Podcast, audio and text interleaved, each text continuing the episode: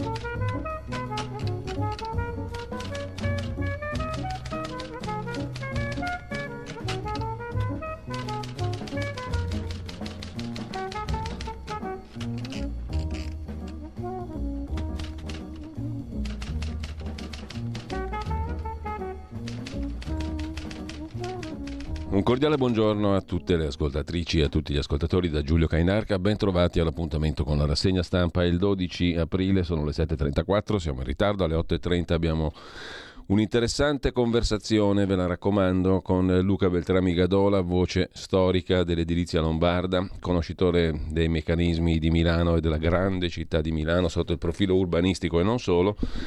Tantissimi anni di esperienza, molti articoli scritti su Repubblica in dorso milanese negli anni, fondatore di un sito molto interessante, milanoarcipelago.org, del quale è anche direttore. Parleremo del modello Milano, con tutto ciò che questo vuol dire e non vuol dire, a partire dalle 8.30. Intanto però andiamo a vedere subito l'agenzia ANSA, vi ricordo il sito radiolibertà.net, la pagina Facebook di Radio Libertà dove trovate tutto ciò che va in onda in giornata.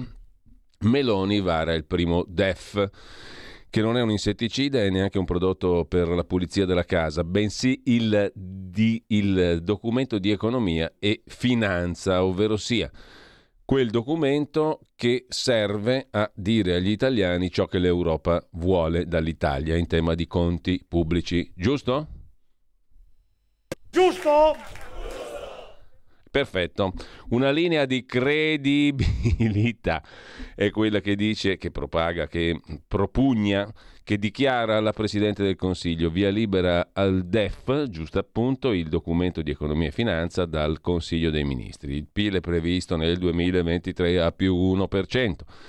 Linea di stabilità, credibilità e crescita, dice eh, il Premier Giorgia Meloni, e ancora dalla prossima legge di bilancio bisogna porsi con concretezza il problema del calo demografico e delle nuove nascite, con misure adeguate. Mm, pregasi astenere i, gli umoristi e i battutisti, mentre il secondo titolo è dedicato ai migranti, il governo ha dichiarato lo stato d'emergenza sulla questione migranti. Durerà sei mesi, tanto per cominciare, in tutta Italia. Lo che è in Consiglio dei Ministri un primo finanziamento di 5 milioni per la suddetta emergenza migranti, che è un'emergenza più o meno da 30 anni, potenziate le identificazioni e le espulsioni, come la chiamate voi, un'emergenza trentennale? Una questione strutturale come minimo. In ogni caso Giorgia Meloni ha parlato di stato d'emergenza per avere risposte più efficaci. Via libera oltre al DEF anche alle misure contro i vandali d'arte, una serie di multe stratosferiche che questi non pagheranno mai. Benfica Inter 0-2, grande risultato e poi pronta la squadra degli amministratori delegati, resta il nodo delle presidenze. Di cosa si parla? Delle poltroncione di Stato. Cingolani a Leonardo Finmeccanica, ok a Descalzi Alleni, Donnarumma a Terna, Scaroni in pista, eccetera, eccetera. Sarà molto di che commentare per le poltroncione delle società partecipate dallo Stato italiano. Le carte top secret eh, degli Stati Uniti, dall'Egitto razzi per Putin, incredibile, lo sapevamo anche senza le carte, mentre Renzi ha detto che non manderemo a monte il partito unico parlando di Calenda e del cosiddetto terzo polo che è arrivato sesto, settimo, ottavo, nono, decimo dove si è presentato alle elezioni. Non c'è motivo politico per rompere il progetto del terzo polo, quarto, quinto, sesto, settimo, ottavo, nono, decimo. Tatticismi inaccettabili, aveva detto Calenda per donazione di organi. Trento è la più generosa d'Italia e poi sempre dalla prima pagina dell'agenzia ANSA di stamani il Fondo Monetario stima a meglio lima le stime del PIL mondiale. L'Italia nel 23 segna più 0,7%, tuttavia il governo prevede nel DEF di cui sopra 1%, cioè un più 0,3 rispetto a ciò che prevede il Fondo monetario. Stiamo parlando del nulla. Orlandi deposita una memoria, Orlandi è il fratello di Emanuela Orlandi scomparsa nell'83, il legale chiede che i dossier saltino fuori. Depositata una memoria, saltino fuori i dossier, dice l'avvocato della famiglia Orlandi scomparsa nell'83. Per la prima volta il fratello di Emanuela ha incontrato il procuratore vaticano Diddi, che alla fine dello scorso anno ha riaperto l'inchiesta sulla scomparsa della quindicenne 40 anni fa. Infine, la Cassazione ha detto che le banche non rispondono del phishing ai clienti, cioè dell'adescamento a fini fraudolenti di clienti. La decisione su un'operazione appunto fraudolenta a Palermo. C'è allo studio invece un piano per trasferire gli orsi dal Trentino, li portano al bosco in città, a Milano. È uno dei provvedimenti che saranno valutati da Ministero dell'Ambiente e Provincia Autonoma di Trento dopo l'aggressione di Andrea Papi a Caldes mercoledì funerali. E ancora Orban, il premier ungherese, che sfida l'Unione Europea come da copione, firma con Mosca contratti sull'energia. Il ministro degli esteri dell'Ungheria è volato a Mosca e ha incontrato il vice premier russo e l'amministratore di Rosatom. Così contratti per l'energia sono firmati tra Ungheria e Russia. L'Ucraina si prepara a un nuovo attacco contro la flotta russa nel Mar Nero. Un drone di provenienza sconosciuta è caduto nel perimetro dell'aeroporto di Belgorod. Bakhmut, che era la linea del Piave, mm, sembra invece essere ceduta a vantaggio dei russi. I figli di Berlusconi in ospedale, dice Luigi dopo la visita, sta bene, Berlusconi in terapia intensiva nell'ospedale milanese da mercoledì. Infine sta male invece Navalny, uno degli oppositori storici di Vladimir Putin, forse è stato avvelenato un'altra volta, allarme del portavoce dell'oppositore russo, nel suo tredicesimo periodo in cella in isolamento ha perso 8 kg, scrive il mm, primo piano dell'agenzia ANSA di stamani. Poi c'è la giornata del mare, il mare italico. Giorgia Meloni ha detto è un asset, è una priorità del governo, il nostro italico mare. L'Italia spesso si è percepita come se non lo avesse, non consapevole di quanto possa essere una risorsa strategica anche per i migranti di cui sopra, evidentemente. Mentre l'omaggio di Genova alle prostitute che la resero grande. Nel 1300 Genova usò le tasse della prostituzione per costruire il porto. Ora siamo più evoluti e le tasse le prostitute non le pagano, come tutti sanno, quindi nessun porto verrà costruito nel mare italico di cui abbiamo appena discettato. Con ciò lasciamo la prima pagina dell'agenzia ANSA, andiamo a vedere come l'Agi riassume alcune dichiarazioni di Matteo Salvini di fianco a Massimiliano Fedriga a proposito dell'Europa e dei migranti. Fondamentale che l'Europa si svegli e intervenga. L'Europa da anni chiacchiera ma non ha mai mosso un dito e quindi è il momento di dimostrare che esiste una comunità, esiste un'unione e la solidarietà non è solo a carico dell'Italia, della Spagna, di, della Grecia o di Malta, perché mille arrivi al giorno, non siamo assolutamente in grado di sostenerli economicamente, culturalmente, socialmente e quindi se l'Europa c'è, visto che noi siamo contribuenti netti per miliardi di euro all'anno, è il momento che, che, lo dimostri, perché da soli non ce la facciamo. Il decreto d'emergenza potrebbe riguardare anche le, una regione come Friuli Giulia che non, non, ha sbarchi ma arrivi via terra? Sì, serve, serve almeno un centro per i rimpatri per ogni regione qua non esistono sindaci o governatori di sinistra che dicono no perché altrimenti le espulsioni non si possono fare se non hai dei centri di raccolta di coloro che commettono dei crimini e devono tornare là da dove sono venuti. Quindi ho totale fiducia nel governo e nei, e nei colleghi ministri.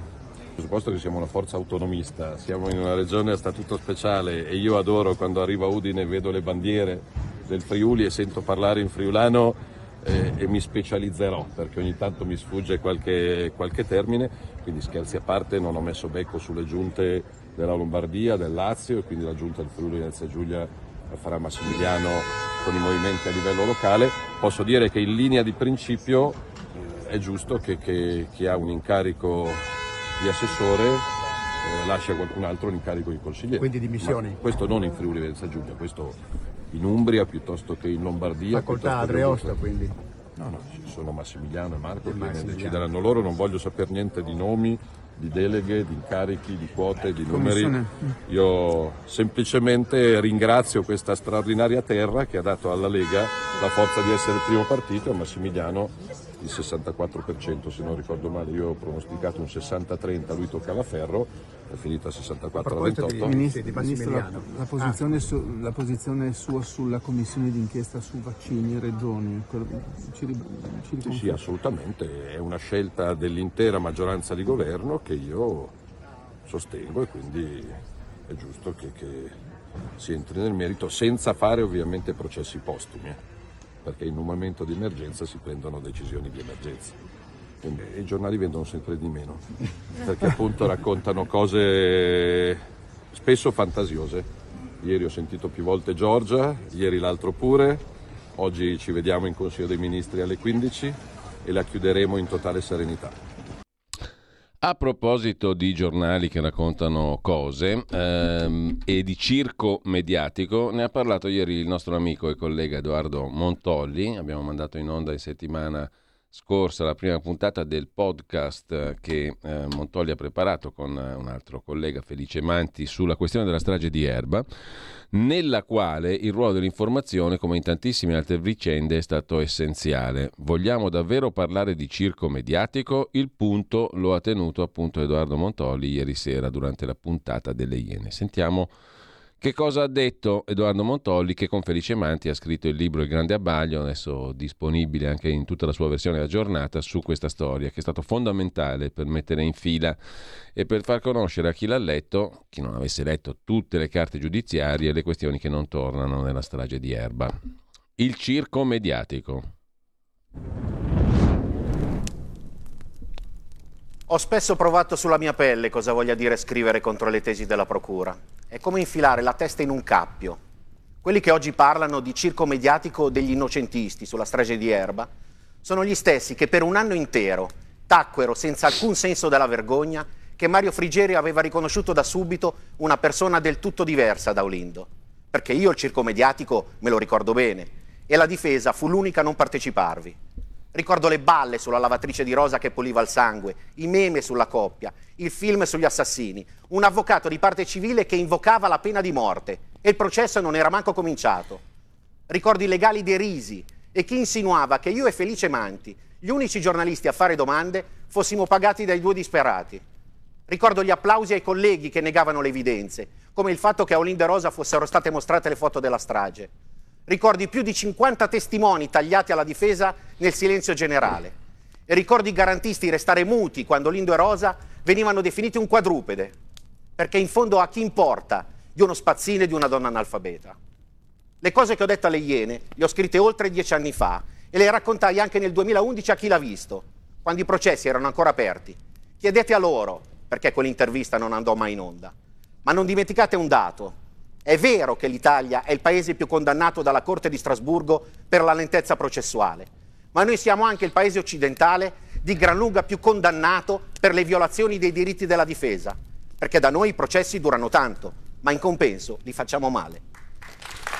A proposito di chi l'ha visto, torniamo in quel 2007. Sono amico per altre questioni, amico perché eh, naturalmente ci siamo conosciuti in virtù del fatto che ci siamo interessati entrambi alle indagini dell'allora pubblico ministero mh, mm, Luigi De Magistris sono amico, divento amico e conoscente, oltre che collega naturalmente, perché ci siamo interessati delle stesse cose, di quelle indagini eh, dell'allora pubblico ministero De Magistris, appunto, eh, di Gian Loreto Carbone, lo storico inviato di chi l'ha visto. Gli dico, Gian Loreto, guarda un po' uh, la storia della strage di Erba, perché ci sono cose che non tornano evidenti e chiare. Quello mi dice, tu sei scemo, sei rincoglionito, proprio testualmente. Tra l'altro Gian Loreto, simpaticissimo romano doc, te sei rincoglionito, aggiù, te sei rincoglionito, me lo ricordo ancora, no? Dopodiché io gli giro tutto il materiale, Gian Loreto legge il materiale giudiziario, le intercettazioni, gli audio, eccetera, eccetera, e Gian Loreto cambia completamente opinione e fa un primo servizio eh, su chi l'ha visto, trasmissione del servizio pubblico della RAI di RAI 3. Fa un primo servizio mh, mm, che genera scalpore perché mette in fila le cose che non tornano, ma i documenti, i fatti, gli atti. Infatti lui ha cambiato opinione quando ha studiato gli atti giudiziari. Il secondo servizio, lui farà una lunga intervista ai fratelli Castagna, in particolare a Giuseppe, andrà ad Erba, farà una serie di mh, operazioni per la seconda puntata che non andrà mai in onda. Non andrà mai in onda e lui non mi spiegherà mai il perché. Mi dirà solo di aver passato un bruttissimo quarto d'ora, il peggiore della sua carriera, al punto tale che, storico inviato di chi l'ha visto, dice ho pensato quasi che avessi perso il lavoro. Insomma, siamo messi in questi termini, ma non mi ha mai spiegato cosa è successo esattamente. Non me l'ha mai voluto spiegare.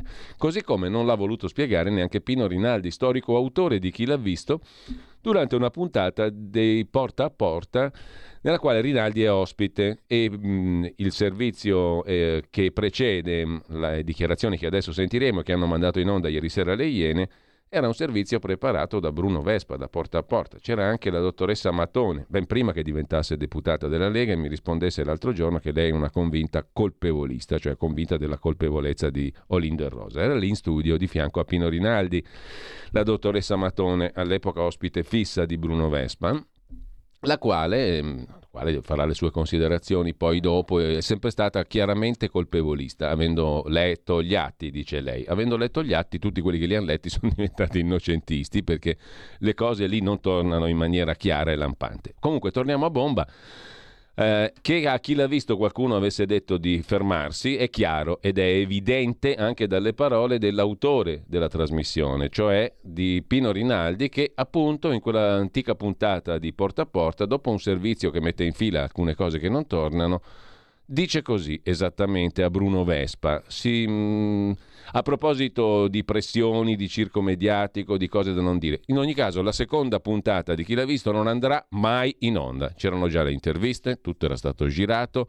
Gian Loreto Carbone era convinto che le cose non tornassero, così come Federica Sciarelli, ma a un certo punto si ferma tutto e la seconda puntata non va mai in onda. Perché? Eh, eh, scusate un attimo, qua c'è la solita pubblicità dobbiamo riprendere la trasmissione delle Iene di ieri perché giustamente Antonino Monteleone e Francesco Priano che hanno fatto il servizio Le Iene Inside e che hanno presentato, diciamo, davvero singolare. Ecco, sentiamo cosa eh, dice Pino Rinaldi. Io devo, devo, devo dirti autore che di chi l'ha visto. spero che per voi non ci sarà la stessa azione che c'è stata nei confronti di chi l'ha visto quando abbiamo raccontato, l'autore era Gian Loreto Carbone, un pezzo, un, un servizio, abbiamo detto le stesse cose che sono state dette, a mio avviso, in maniera precisa in questo servizio appena andato in onda. La stessa azione? A quale azione si riferisce Pino Rinaldi? Sta forse parlando della pressione operata da qualcuno su un programma giornalistico della RAI che nel pieno rispetto della presunzione di innocenza sancita dalla nostra Costituzione avanzava dubbi più che legittimi sulla colpevolezza degli imputati Roseolindo? Ma andiamo avanti perché Rinaldi parla esplicitamente anche di un altro intervento, una cosa che sembra sorprendere persino Bruno Vespa. Abbiamo addirittura avuto una tirata d'orecchie da parte della Commissione di di vigilanza. Perché? Perché? Eh, perché una abbiamo messo una in ricostruzione pure semplice. Noi abbiamo fatto la stessa cosa, abbiamo messo in fila tutto quanto, abbiamo anche informato e invitato i vari attori della, di, di tutta questa storia avendo un no noi siamo andati avanti. E ci sono tanti perché, il mistero rimane, vorrei aggiungere soltanto un particolare che il lavoro del RIS è stato un lavoro dettagliato, è stato trovato un campione di sangue che non è né delle vittime né di Olindo né di Rose, di chi è quel sangue?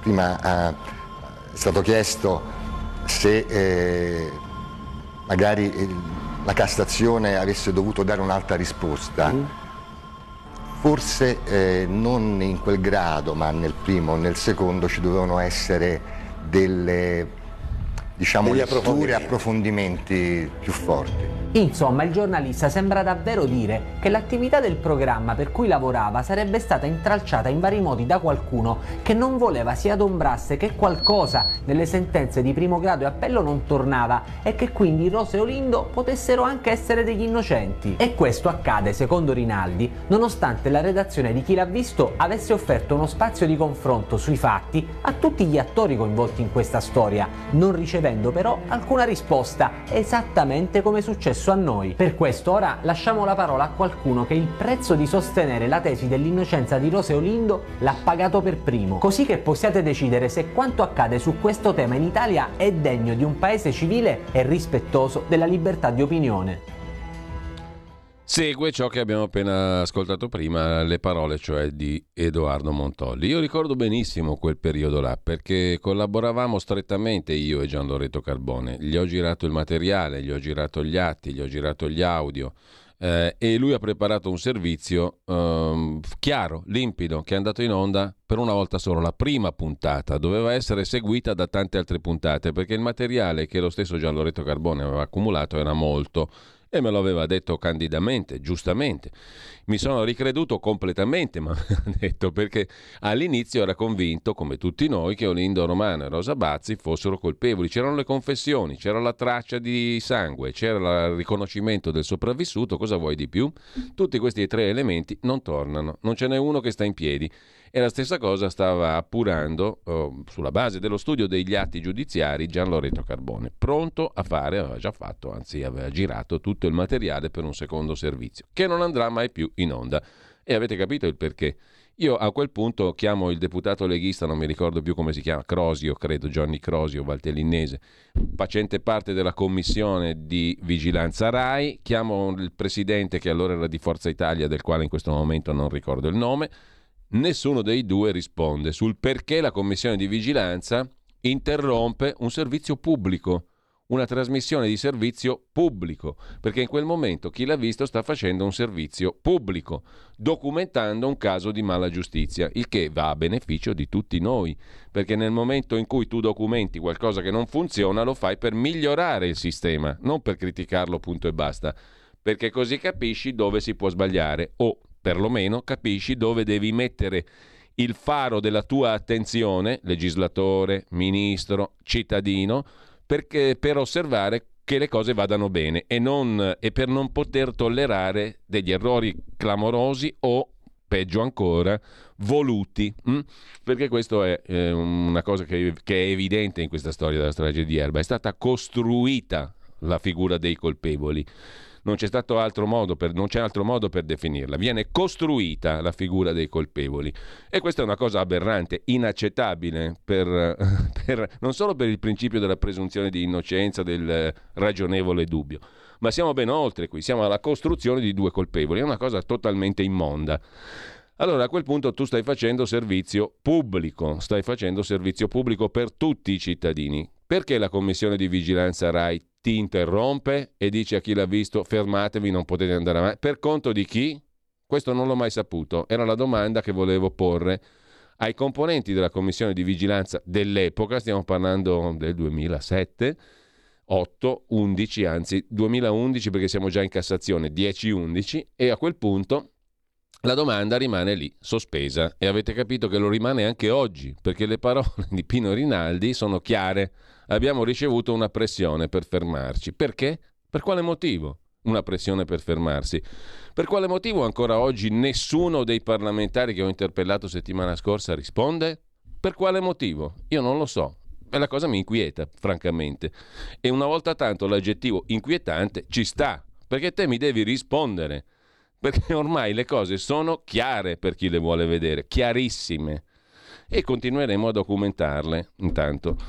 Nel frattempo eh, andiamo a vedere le notizie del giorno. A proposito di vicende giudiziarie, vi segnalo subito un bellissimo pezzo di Domenico Cacopardo su Italia Oggi, a pagina 10, che ci riporta un'altra storiaccia atroce. Tortora, il caso di Enzo Tortora è un caso giudiziario, ma la figlia nel suo libro, Gaia Tortora, lo riduce a un fatto intimistico, trascurando le colpe del sistema processuale.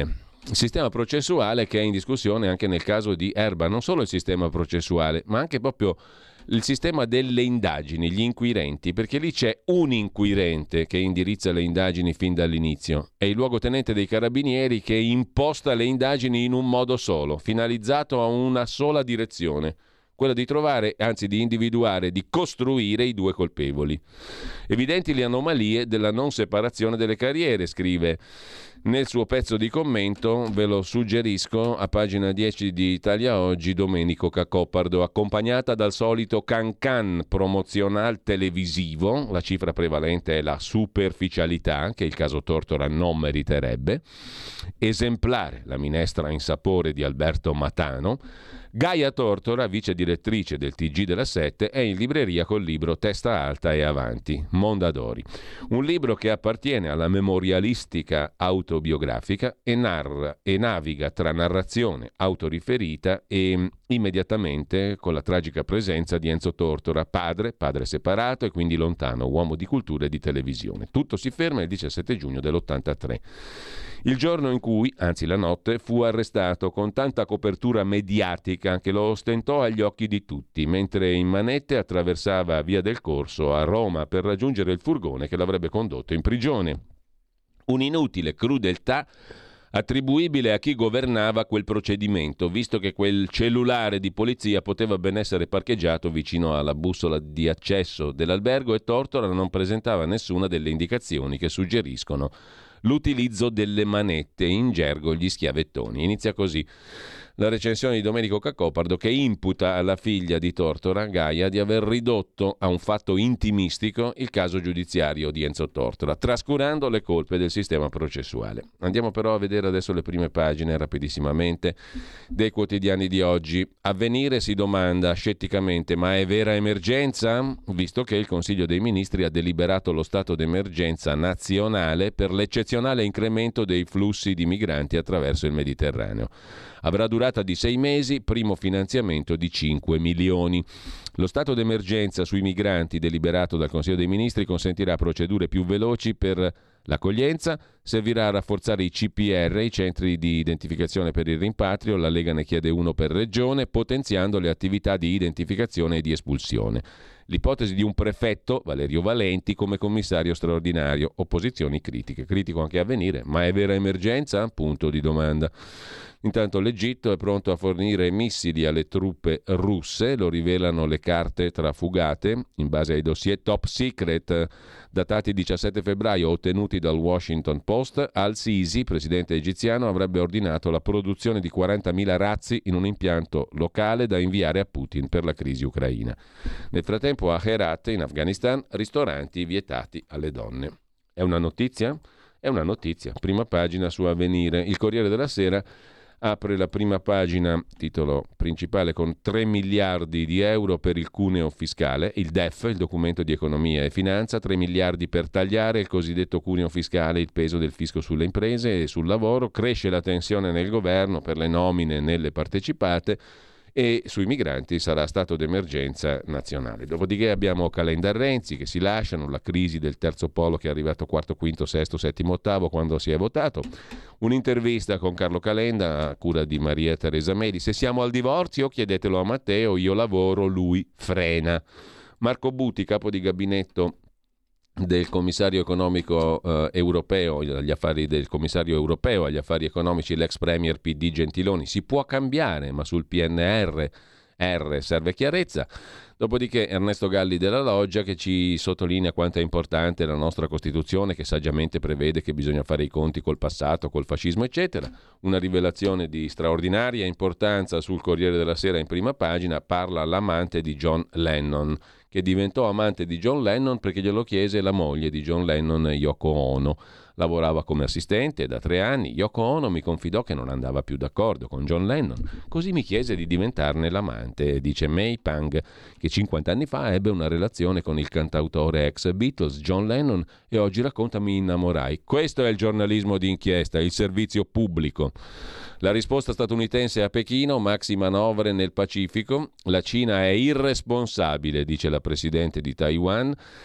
Le manovre militari cinesi creano instabilità. I jet cinesi hanno smesso di volare sull'isola, la tensione resta alta per l'addestramento di truppe voluto dagli Stati Uniti nelle Filippine, ma molti sottolineano che la Cina non è stupida, non farà mai guerra. Dall'Egitto a Seoul, i paesi amici spiati nei file americani, le carte diffuse in chat, non si ferma la fuga di notizie dopo la diffusione di documenti riservati dell'intelligence statunitense trapelati in rete. A preoccupare la Casa Bianca è l'impatto che i leaks, cioè le rivelazioni, potrebbero avere sui rapporti con gli alleati, alcuni dei quali sono stati spiati dal Pentagono. Anche questa non è una novità che gli americani spino gli alleati. Dall'Egitto a Seul la lista è lunga. Infine la cronaca nera. Morta nel 2021, in cella finisce il marito medico arrestato, l'ex dottore della pallacanestro Virtus a Bologna. L'ha uccisa con i farmaci. Chiamò i soccorsi perché la moglie stava male, La donna morì in pochi minuti in casa a Bologna ottobre del 21, due anni dopo la svolta. Arrestato Giampaolo Amati, per anni medico dei campioni di basket della Virtus di Bologna. Sarebbe stato lui a uccidere la moglie con un mix di benzodiazepine e anestetico. Indagato anche per la morte della suocera. Un classico, insomma, ha fatto fuori la moglie e la suocera. Omen verrebbe da dire, mentre sempre dalla prima pagina del Corriere della Sera parla l'immunologo, lo scienziato Alberto Mantovani, con i vaccini AMRNA, il meccanismo dei vaccini anti-Covid potremmo curare infarto e cancro, ma serve tempo, cioè l'annuncio è prematuro. Intanto lo diamo per dire che insomma non erano male i vaccini anti-Covid a base di mRNA perché serve anche per il cancro e per l'infarto. È presto per dirlo, ma insomma ci arriveremo. Quindi abbiamo fatto una roba buona. Orsi, un piano per spostarli dal Trentino, un piano di trasferimento di massa degli orsi dal Trentino, deportazione degli orsi in altri territori, il progetto del Ministero dell'Ambiente dopo l'uccisione del runner.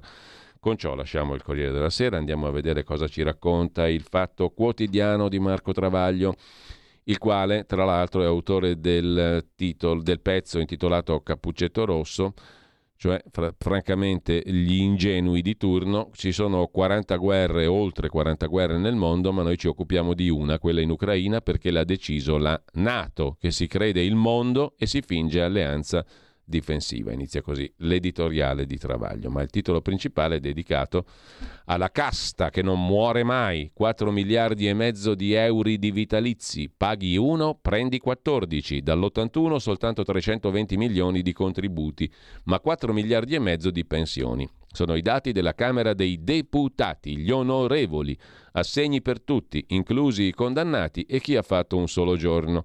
Pivetti, neo sessantenne, è l'ultima arrivata, prende anche lei la pensioncina da parlamentare. Il rapporto è tu contribuisci 1, prendi 14.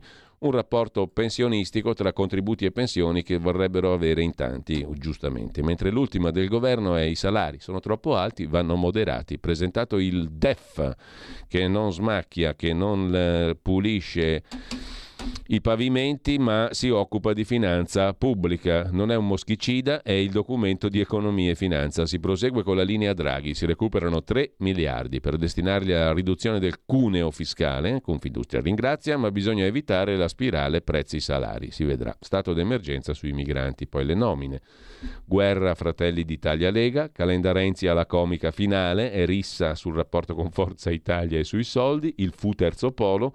Dopodiché abbiamo il tesoro del duce, la figlia in Svizzera, la fuga di Edda Ciano Mussolini con gioielli e bauli, racconta il fatto in prima pagina, pagina 19 c'è il dettaglio, gioielli, lire, bauli misteriosi, il tesoro del duce va detto va sempre forte, il tesoro da fuga di Edda Ciano. Un libro ricostruisce la quotidianità della figlia del duce in Svizzera insieme ai figli tra ricoveri, trattative e interrogatori, pure lo scambio d'affetto col marchese Emilio Pucci. Insomma, il Duce tira sempre. Il giornale mette in prima pagina la svolta di Giorgia Meloni, provvedimenti del governo. Punto primo, migranti, sei mesi di stato d'emergenza e nomina di commissario. Punto due, approvato il DEF, che smacchia che più bianco non si può, 3 miliardi di euro per tagliare il cuneo fiscale. Punto 3. Maxi multe per i vandali che deturpano monumenti e opere d'arte. Fino a 60.000 euro. Voglio vedere qualcuno di questi a pagarli, ma comunque questo è un altro discorso. E poi abbiamo il pessimo orso. Il problema d'Italia sono gli orsi in questo momento. Tra i problemi d'Italia è entrato di prepotenza l'orso del Trentino. Deportazioni e spray urticante scatta la caccia all'orso. Divorzio Renzi Calenda, questa è una cosa molto divertente. E poi una mamma vera per Enea, il piccolo nella ruota degli esposti a Milano. E polemica per l'adozione, visto che ne abbiamo poche di questioni importanti, mettiamocene dentro una. Figli di coppie gay, ora si muove la procura a Padova, chiesti gli atti al comune.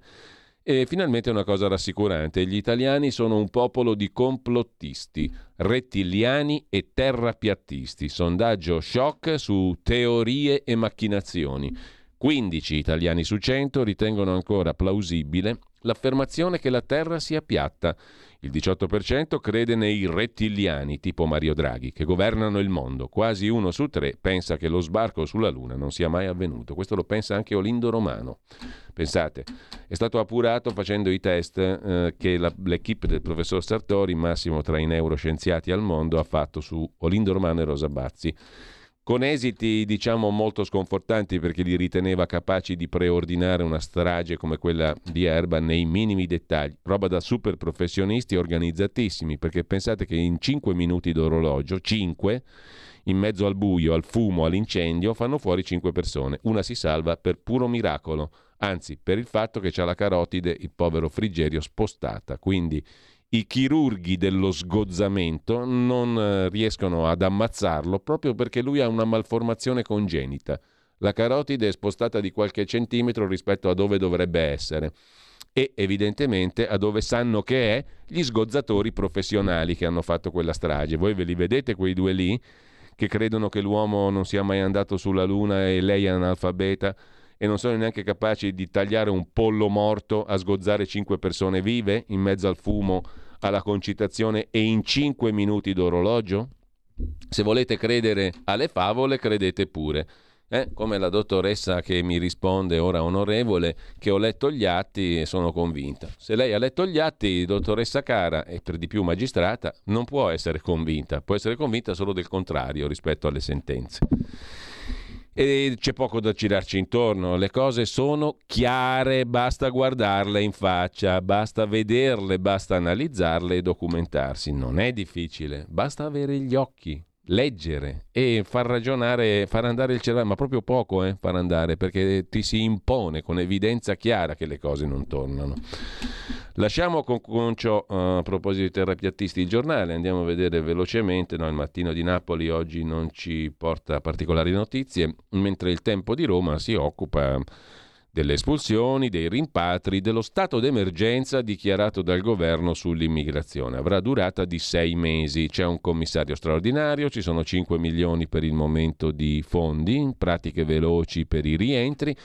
Premier, cioè Giorgia Meloni, soddisfatto al maschile. Risposte efficaci e tempestive alla gestione dei flussi, dice Giorgia Meloni, siamo tutti a posto.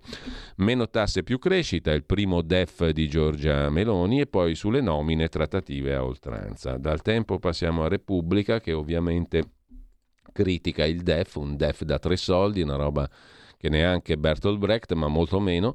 Il governo taglia di 3 miliardi il cuneo fiscale per i redditi più bassi e così azzera le risorse per pensioni e flat tax. Quota 41 sulle pensioni, niente da fare. Flat tax, niente da fare. PIL al più 1%, ma il Fondo monetario stima una crescita minore, eccetera, eccetera.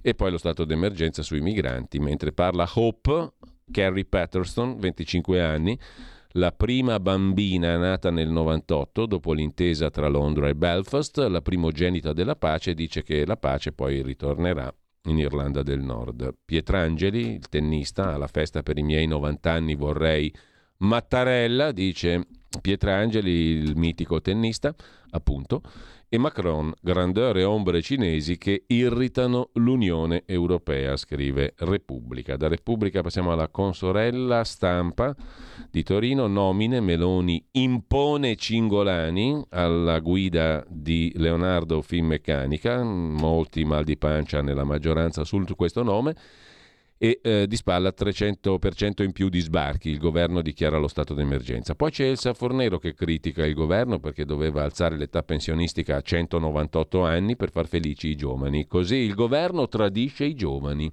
cercando di abbassare l'età pensionistica. Lei piangeva, deve decidersi o piangi o sei d'accordo, no? Piangeva per aver alzato l'età pensionistica Dopodiché ha detto che era necessario, si è imposta questa seconda fase di consapevolezza matura, eh, l'abbiamo fatto per il bene del paese, per i giovani, per il futuro. Questo governo invece che vuole abbassare l'età pensionistica tradisce i giovani. Orban sta con Putin, è una notizia incredibile, e anche Al-Sisi sta con Putin. con ciò lasciamo la prima pagina della stampa e andiamo a vedere la verità che vi stupirete ma apre con un argomento mh, mm, decisamente controtendenza, la questione dei vaccini. 200 giudici stroncano le restrizioni Covid, vaccini, Covid e via dicendo. Eh, c'era all'epoca un giornalista che si occupò in anticipo netto sui tempi di tutte queste questioni non fu mai considerato. Si tratta del nostro collega Maurizio Bolognetti, che anche lui è un amico però a differenza di altri non ha avuto, diciamo così, protezioni particolari, tutt'altro. E quindi, avendo segnalato certe questioni con troppo anticipo e con troppa indipendenza e protetto da nessuno, non se l'è filato nessuno. Per fortuna, diciamo, abbiamo questa Radio Libertà che ha la possibilità di ospitare le voci serie, documentate e che lavorano in maniera professionale. Per fortuna. Ci parliamo addosso, sì, in qualche caso va fatto perché alla fine se non parlava qua era molto difficile che parlasse altrove e noi siamo contenti perché è un professionista che lavora sui fatti, sui documenti, sui dati, sulle fonti, ricerca, sintetizza, propone al pubblico giudizio. Conoscere per deliberare. Bellissima, stupenda frase di Luigi Einaudi. È il motto di un'altra testata radiofonica, ma Transeat. In ogni caso, conoscere è essenziale, ma conoscere in anticipo, con indipendenza e senza avere padrini e protettori è pericoloso in questa bellissima Italia. Ne sa qualcosa il collega Maurizio Bolognetti, che ringrazio per aver fornito gratuitamente, sottolineo, gratuitamente, la sua opera giornalistica a questa radio. 200 giudici stroncano le restrizioni per il Covid, scrive oggi ehm, la verità. Per carità, ognuno ci arriva con i tempi suoi e con l'onestà di riconoscere che l'hanno fatto prima altri, no, questa onestà non c'è. In ogni caso, comunque, va bene così. Malgrado la Corte Costituzionale, molti magistrati rispettano la Costituzione, bla bla bla. Ma che incantesimo ha praticato Cingolani su Giorgia Meloni? Si domanda la verità in prima pagina. Perché Giorgia Meloni tiene tanto a questo Cingolani? che vi arriva dai 5 Stelle, attraversato Draghi, insomma è tutt'altro rispetto a ciò che dovrebbe essere il centrodestra di Giorgia Meloni, Lega e Fratelli d'Italia e Forza Italia e compagnia bella. Cosa cazzarola c'entra questo Cingolani con Giorgia Meloni? Si domanda la verità di Maurizio Belpietro. Tensioni in maggioranza per le nomine ai vertici delle partecipate. Confermati Descalzi, Stessa domanda si fanno in molti anche su Descalzi. Ma cosa c'entra Descalzi con tutta sta roba di centrodestra? Boh, Donnarumma e Delfante. Per Leonardo il Premier insiste sull'ex ministro Cingolani, privo di esperienze specifiche. Che incantesimo ha fatto Cingolani al Premier Giorgia Meloni? Maurizio Belpietro si occupa della commissione di inchiesta Covid. Oh, attenzione, eh? niente scherzi adesso sulla commissione, si indaghi su tutto, sentenzia intima, consiglia il direttore della verità. Carlo Tarallo si occupa della scissione dell'ego. Caren- Calenda Renzi, la lite che fa saltare in aria il terzo, quarto, quinto, sesto, settimo, decimo polo. Daniele Capezzone intervista il sempre eccellente tra gli ottimi economista Giulio Sapelli. La Francia si illude di essere ancora un impero, dice il professor Sapelli a Capezzone per la verità. È questa la ragione profonda per cui Macron ha cercato di affrancarsi dagli Stati Uniti cercando una sponda nella Cina. Ha sentito il richiamo di De Gaulle ma non si rende conto che l'Europa senza l'anglosfera non può essere una potenza e cade vittima dell'eterna questione tedesca afferma il professor Sapelli. C'è poi lo stato d'emergenza causa migranti, il governo stanzia subito 5 milioni per l'avvio delle prime misure, quali vedremo, via libera in Consiglio dei Ministri allo stato d'emergenza, 6 mesi, immigrazione, si potranno rafforzare le strutture per il rimpatrio dei non aventi diritto, potenziando identificazione ed espulsione. Intanto però uno comincia ad arrivare, dopo lo devi identificare, lo devi espellere si vedrà, insomma. Via libera al documento blocco navale, via libera al documento di economia e finanza, 3 miliardi per un mini taglio del cuneo fiscale e multe più care per chi imbratta i monumenti. Infine Ezio Greggio insultato, commenta Francesco Borgonovo, perché cerca di far stare una mamma con suo figlio. Andiamo a vedere anche Libero. Il primo piano di Libero è dedicato agli eco-rimbambiti, il modello Schlein, il PD, dice no agli inceneritori, no alle multe a chi imbratta le opere d'arte. Intanto il Verde Bonelli delira, non ci votano, è colpa del cattolicesimo. Bonelli incolpa la Chiesa per la crisi dei suoi consensi, ma da San Francesco al Papa l'ambiente è argomento sacro. È dura essere ecologisti in Italia, ha detto il verde Angelo Bonelli. Portavoce di Europa Verde. Viviamo in una cultura del perdono, forse ha a che fare col cattolicesimo, diamo per scontato che tutto sarà perdonato, anche la gestione dell'ambiente. Ancora in primo piano su Libero Alessandro Sallusti, il terzo polo è finito, ma non è mai esistito, osserva il direttore di Libero Renzi e Calenda agli stracci. Dopodiché non mettete in croce Ezio Greggio, vuole aiutare Enea il eh, piccolo abbandonato e la madre, via al DEF, spunta il tesoretto, 3 miliardi per tagliare le tasse, poi 6 mesi di poteri speciali per gestire l'allarme sbarchi. Ai grillini e ai percettori del reddito di cittadinanza, parassiti, scrive Filippo Facci nel suo appunto, suggeriamo una nuova campagna d'odio per il 25 aprile. Basta procurarsi i versamenti ministeriali per milioni di euro elargiti a 179 associazioni antifasciste composte teoricamente da gente morta. A parte l'AMPI, Associazione Nazionale Partigiani Italiani che starebbe in piedi anche senza finanziamenti, una ragione in più per non darglieli, il contribuente infatti finanzia l'Associazione Combattenti Volontari Antifascisti, l'Associazione Perseguitati Politici Antifascisti, l'Associazione ex deportati politici nei campi nazisti, la Federazione Associazioni Partigiane, l'Associazione Combattenti Volontari Antifascisti di Spagna, l'Associazione Famiglie dei Martiri Caduti per la Libertà della Patria, l'Associazione Reduci dalla Prigionia dall'Internamento e dalla Guerra di Liberazione e l'Associazione Veterani Reduci Garibaldini, non i mille del 1861, altri che combatterono dal 43 al 45 in Jugoslavia e Spulciando, conclude Filippo Facci, tra le altre 170 associazioni, 179 in tutto, associazioni antifasciste, che ricevono versamenti milionari dai ministeri, invitiamo a verificare quante percepiscano l'8 per 1000, quante abbiano acquistato immobili e assunto dipendenti, soprattutto quanti dei teorici rappresentanti siano in vita dovrebbe avere almeno cent'anni il, il, il rappresentante dell'associazione in vita. Opinione personale, al confronto, conclude Facci, preferisco mantenere un fancazzista con reddito di cittadinanza che sta sul divano, almeno farebbe la spesa e non campagne contro il governo che lo paga. Il 179 aprile, 179 associazioni antifasciste ricevono ancora milioni di euro dai ministeri, scrive Filippo Facci. Lasciamo con ciò libero e mm, andiamo a vedere il quotidiano di Sicilia, naturalmente fondato e diretto da Carlo Alberto Tregua. Crisi delle banche, rialzo dei tassi contro l'inflazione. Più ci rassicurano, più sale la preoccupazione, titola il quotidiano di Sicilia, che poi si occupa anche del taglio alle stime di crescita dell'economia globale.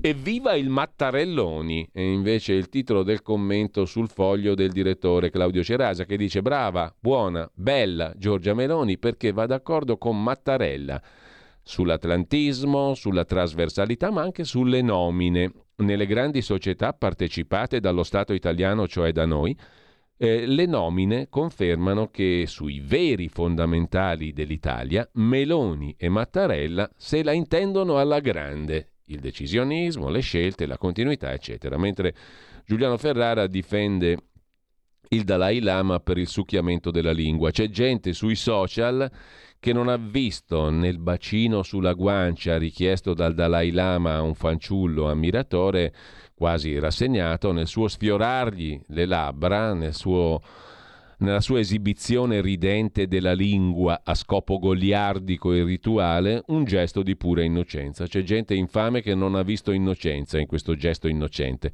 Una canzonatura era, perfettamente intonata alla leggenda della lingua nera dell'uomo cattivo che percorre da secoli il Tibet.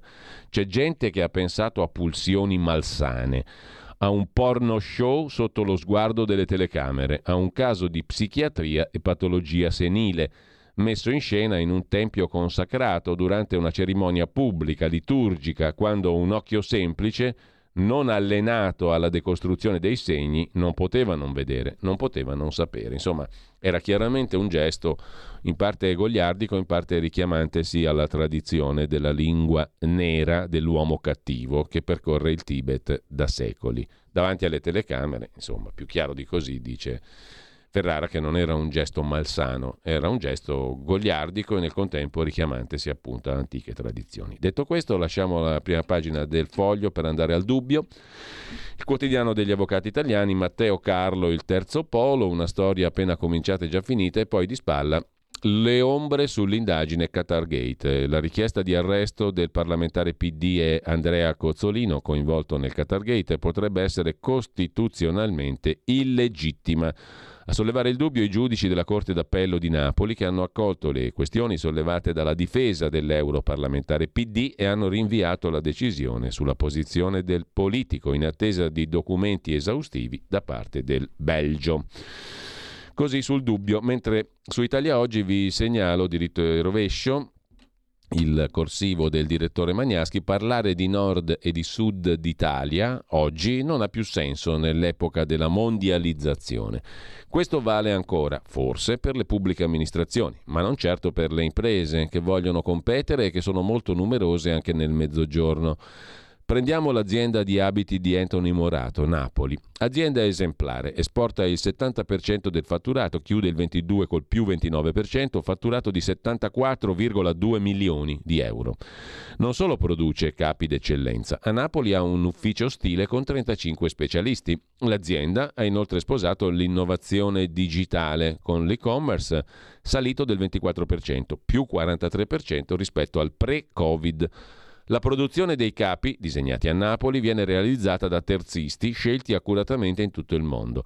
Calzature in Italia, denim in Turchia, outwear in Cina. La produzione non va a Napoli, ma viene avviata in un unico deposito logistico a Castel San Giovanni, Piacenza, da cui poi parte con grande efficienza per tutto il mondo. I trasportatori debbono avere mezzi a basso consumo e debbono usare imballaggi di carta riciclata. Una storia italiana. Intanto a proposito di articoli principali, adesso abbiamo visto le prime pagine, vi segnalo uh, rapidamente, ma poi ci torniamo sopra se abbiamo tempo.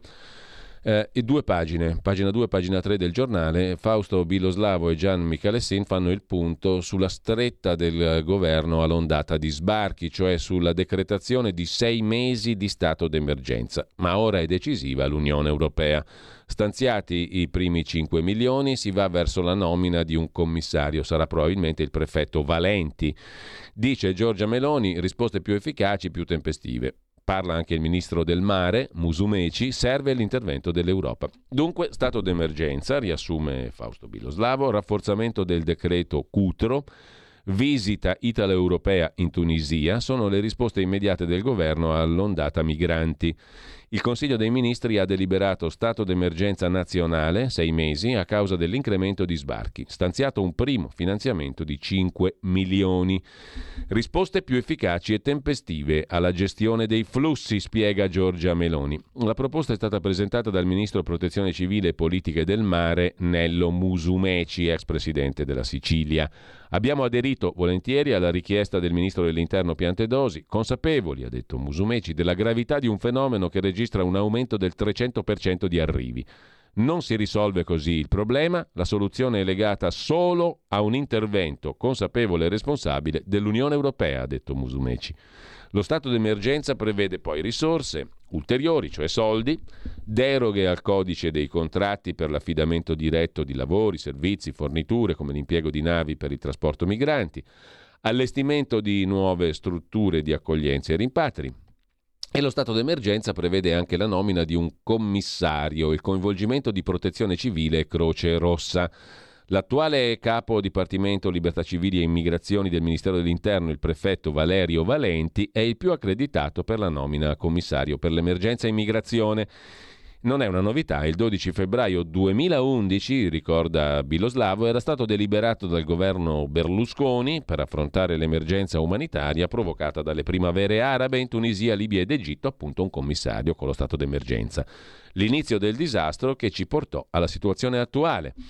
È giusto che il Ministero dell'Interno e le istituzioni possano avere poteri speciali per gestire un fenomeno destinato a non esaurirsi nel breve periodo e che sta mettendo a dura prova Sud e Calabria, ha detto il governatore della Calabria Roberto Occhiuto.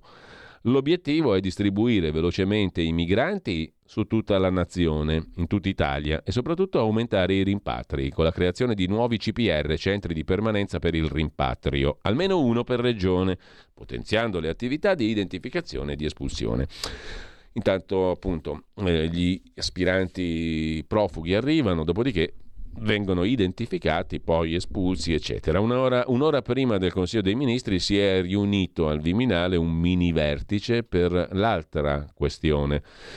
In risposta all'emergenza migranti. Alla prima parte del vertice ha partecipato il ministro dell'Interno con i sottosegretari Prisco e Molteni, capigruppo di maggioranza, il relatore De Priamo e tecnici del Dicastero. Per che cosa? Per rafforzare il cosiddetto decreto Cutro.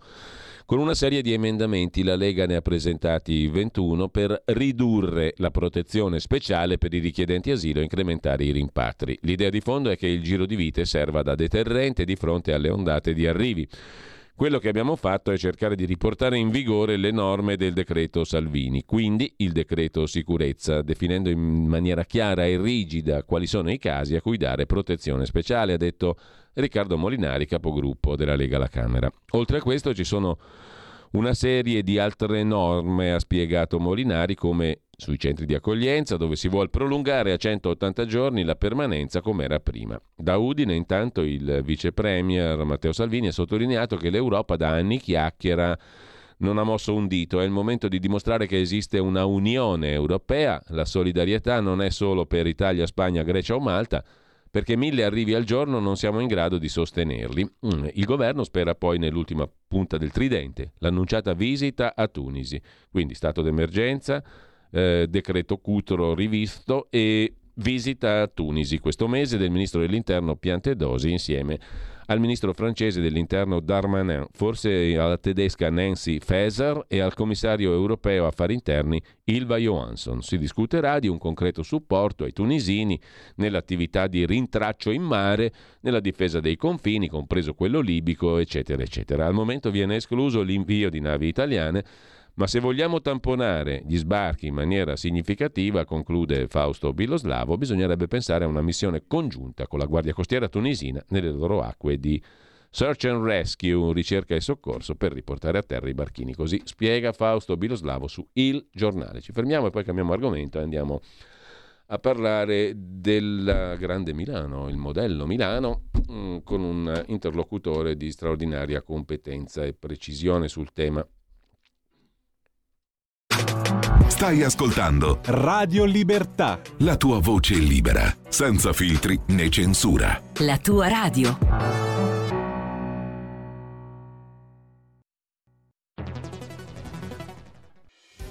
Quotidiano di Sicilia, il quotidiano d'Italia, l'informazione che ribalta i luoghi comuni, una vera visione dei fatti, l'Italia vista da sud.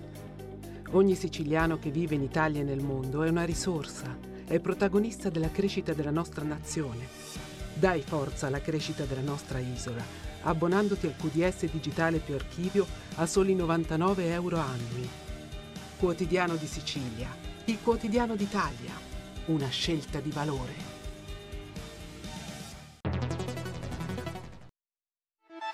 Stai ascoltando Radio Libertà, la tua voce libera senza filtri né censure, la tua radio.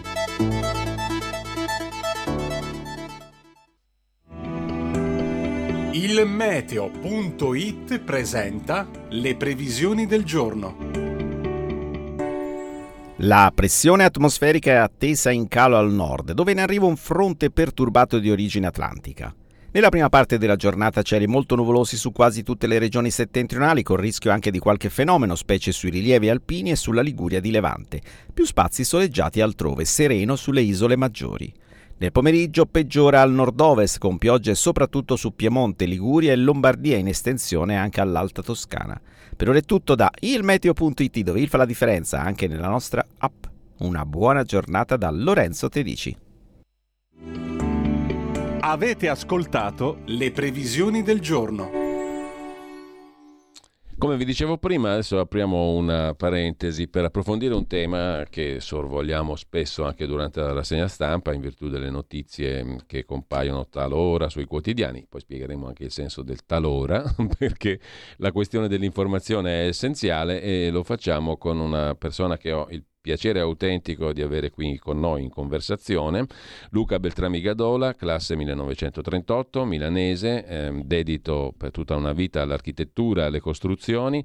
Dal 63 al 2005 ha lavorato prevalentemente nel settore edile, nel 2009 fonda, come ricordavo prima, il settimanale di politica e di cultura milanese Arcipelago Milano, che potete trovare online arcipelagomilano.org. Ha insegnato estimo al Politecnico a Milano, ha collaborato a lungo e in questa veste lo ricordo anch'io come lettore, visto che la rassegna stampa di questa radio ha più di 25 anni, con le pagine milanesi del quotidiano La Repubblica. Eh, Arcipelago Milano si vuole occupare di Milano e della sua città metropolitana, una città fisica ma anche amministrativa, privilegiando l'importanza appunto delle informazioni, perché senza conoscere non si può deliberare, come diceva Luigi Einaudi che abbiamo citato anche prima, che torniamo a citare, lo ha citato anche mm, Luca Beltrami Gadola in un suo articolo. Intanto grazie e buongiorno dottor Beltrami Gadola. Buongiorno a lei e agli ascoltatori. L'ho fatta un po' lunga, però credo che partiamo da un punto che mm, condividiamo senza alcun dubbio. No? È importante essere informati. Eh, purtroppo eh, parlavo di 25 anni di rassegna stampa, in questi 25 anni la quantità di informazioni per paradosso è andata diminuendo, mi sembra. Non so se lei è d'accordo, anche come direttore e come giornalista, come direttore di arcipelagomilano.org che invece è un sito che è pieno di informazioni, di dati, di richiami e di link anche a cose attraverso le quali il lettore può cominciare a documentarsi innanzitutto. Poi c'è il campo delle opinioni, però le opinioni senza informazioni sono qualcosa che non sta molto in piedi, no? No, certo. Uh, l'obiettivo proprio di Arcipelago Milano è quello di dare delle informazioni che permettano a chi eh, vive a Milano, ma soprattutto poi nelle occasioni delle elezioni o comunque di scelte referendarie e altro, sia informato su come stanno le cose e che cosa si deve sapere per formarsi un giudizio personale ragionato. E, sì. No, le dicevo, lei parlava del, del sì. ruolo della stampa eh, negli ultimi tempi. Effettivamente eh, anche per motivi di natura economica, molti giornali non, fa, non hanno più dei redattori mh, che si occupino di inchieste specifiche. L'inchiesta giornalistica in realtà dalla stampa quotidiana e anche dalla stampa nazionale è molto rara si ha l'impressione che siano articoli fatti stando seduti davanti al monitor e andando a, a, mm, dire, a surcugliare nel mondo delle app, eccetera, eccetera, per farsi un'opinione, oppure leggendo i comunicati stampa dei vari enti che evidentemente non sono obiettivi, nel senso che eh, annunciano le cose che fanno. Molte volte eh, ci si domanda perché annunci delle cose che comunque saresti tenuto a fare. Abbiamo pulito le strade. Sì, vabbè, eh, grazie, ma dovevate farlo mm. anche senza dirlo. Proprio come a un certo punto eh, nei, nei, suoi appunti ho visto il detto eh, di eh, Fer Sandir, no? Sì, sì, sì. Ecco, è, è, un po'... Lei ha scritto, ecco, mi, faccia, mi, mi, faccia, proprio sottolineare questa cosa perché mi ha colpito e appunto gliel'ho citata quando ci siamo messi d'accordo per questa conversazione, il motto uh, dell'architetto Piero Portalup, un gigante dell'architettura sì. milanese, milanese, mondiale direi, uh, che era Beh, appunto... molto, molto milanese. È eh, appunto... Proprio, con profondissime radici milanesi familiari di cultura e di preparazione mm. quindi una persona, come dire, un architetto milanese. Po- potremmo fare una trasmissione intera su Portalupi mm, sì. a parte, no, uh, dottor Gadola? Però uh, lei citava di Portalupi una frase, no? un motto anzi, che compare anche nella casa degli Atellani, bellissima, celeberrima in Corso Magenta. Faire sans dire, cioè fare senza, tare, senza tante chiacchiere, che è quello che esatto. lei stava esatto. illustrando prima. Mi permetta esatto. anche di aggiungere un detto che suo nonno, che lei ricorda fu amico del grande architetto Portaluppi, Certo. mm, diciamo più popolarmente invece guardando alla politica diceva pelà la Puglia senza fare la grida che è un Certo. motto gemello a quello brianzolo che ho imparato anch'io da bambino, eh, perà la gaina senza farla sguagnì. Traduciamo per i non milanesi, pelare la gallina senza farla gridare. Perché questo Certo. detto secondo lei si applica alla politica? E perché secondo già suo nonno si applicava alla politica? E dove è finita la gallina? Dunque, guardi, intanto eh, si applicava alla politica allora e non si applica più adesso, ma faceva parte, direi, di quel basso profilo eh, che i milanesi hanno sempre scelto eh, nel fare le loro cose, che consisteva appunto nel fare senza andare tanto a dire ecco cosa sto facendo, cosa non sto facendo.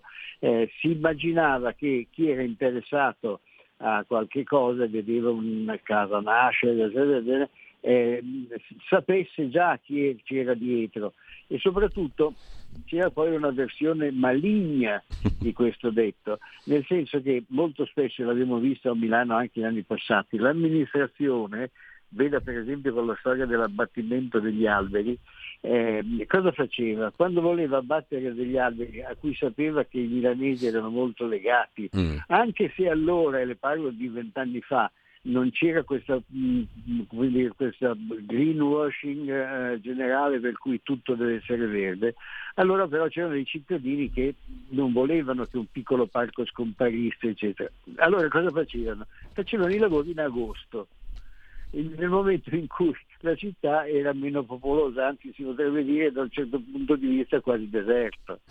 E questa è una cosa fastidiosa, cioè svegliarsi la mattina e vedere che sono state fatte delle cose non annunciate sulle quali si si sarebbe potuto opporre, ma ormai era troppo tardi perché le piante erano già state segate. Ecco. Beh, questo è un modo di pelare la gallina senza farla Esatto. gridare. Questo è il modo cinico, se vogliamo, di pelare la gallina senza farla gridare. Beh, insomma, lei dice però che ormai la, la- la gallina siamo, siamo noi in epoca di internet, Sì. no? Sì, le, le galline siamo noi eh, e da un certo punto di vista il- internet ha un ruolo fondamentale, nel senso da due punti di, di vista. Da un punto di vista di informazione, e cioè le notizie riuscendo poi a, a dividere il grano dall'olio, eh, perché Sì, non tutte sì. le notizie su Facebook o su internet sono corrette, ma comunque il livello di informazione della cittadinanza è molto, ma molto, ma molto più alto di una volta, ma soprattutto funzionano molto poi attraverso internet la formazione di eh, associazioni, mh, associazioni eh, mh, con uno scopo solo, eh, per esempio impedire la costruzione di qualche cosa oppure tutelare qualche pezzo della città. E, e questo ha reso la- l'amministrazione da un certo punto di vista anche molto più fragile e molto più facilmente attaccabile da parte dei cittadini che si organizzano. E infatti basta vedere il numero di comitati che sono attivi in questo momento a Milano, tutti con uno scopo preciso, chi vuole eh, da- dalle cose modeste, lo spostamento di una fermata del tram, alle cose più grandi che è l'urbanistica in generale, le alienazioni che il comune fa dei suoi beni, insomma, c'è un'informazione Sì. e si creano dei, dei gruppi eh, attivi molto, mh, eh, come dire, molto importanti, anche perché a questi gruppi in genere poi aderiscono anche persone che hanno una preparazione specifica, architetti, ingegneri, avvocati, eccetera, che come dire, masticano eh, quella materia bene, non sono degli sprovveduti o di gente come si dice a Milano venuta giù con la piena, Sì. eh, è gente che sa il fatto suo, quindi i loro interventi mettono spesso in difficoltà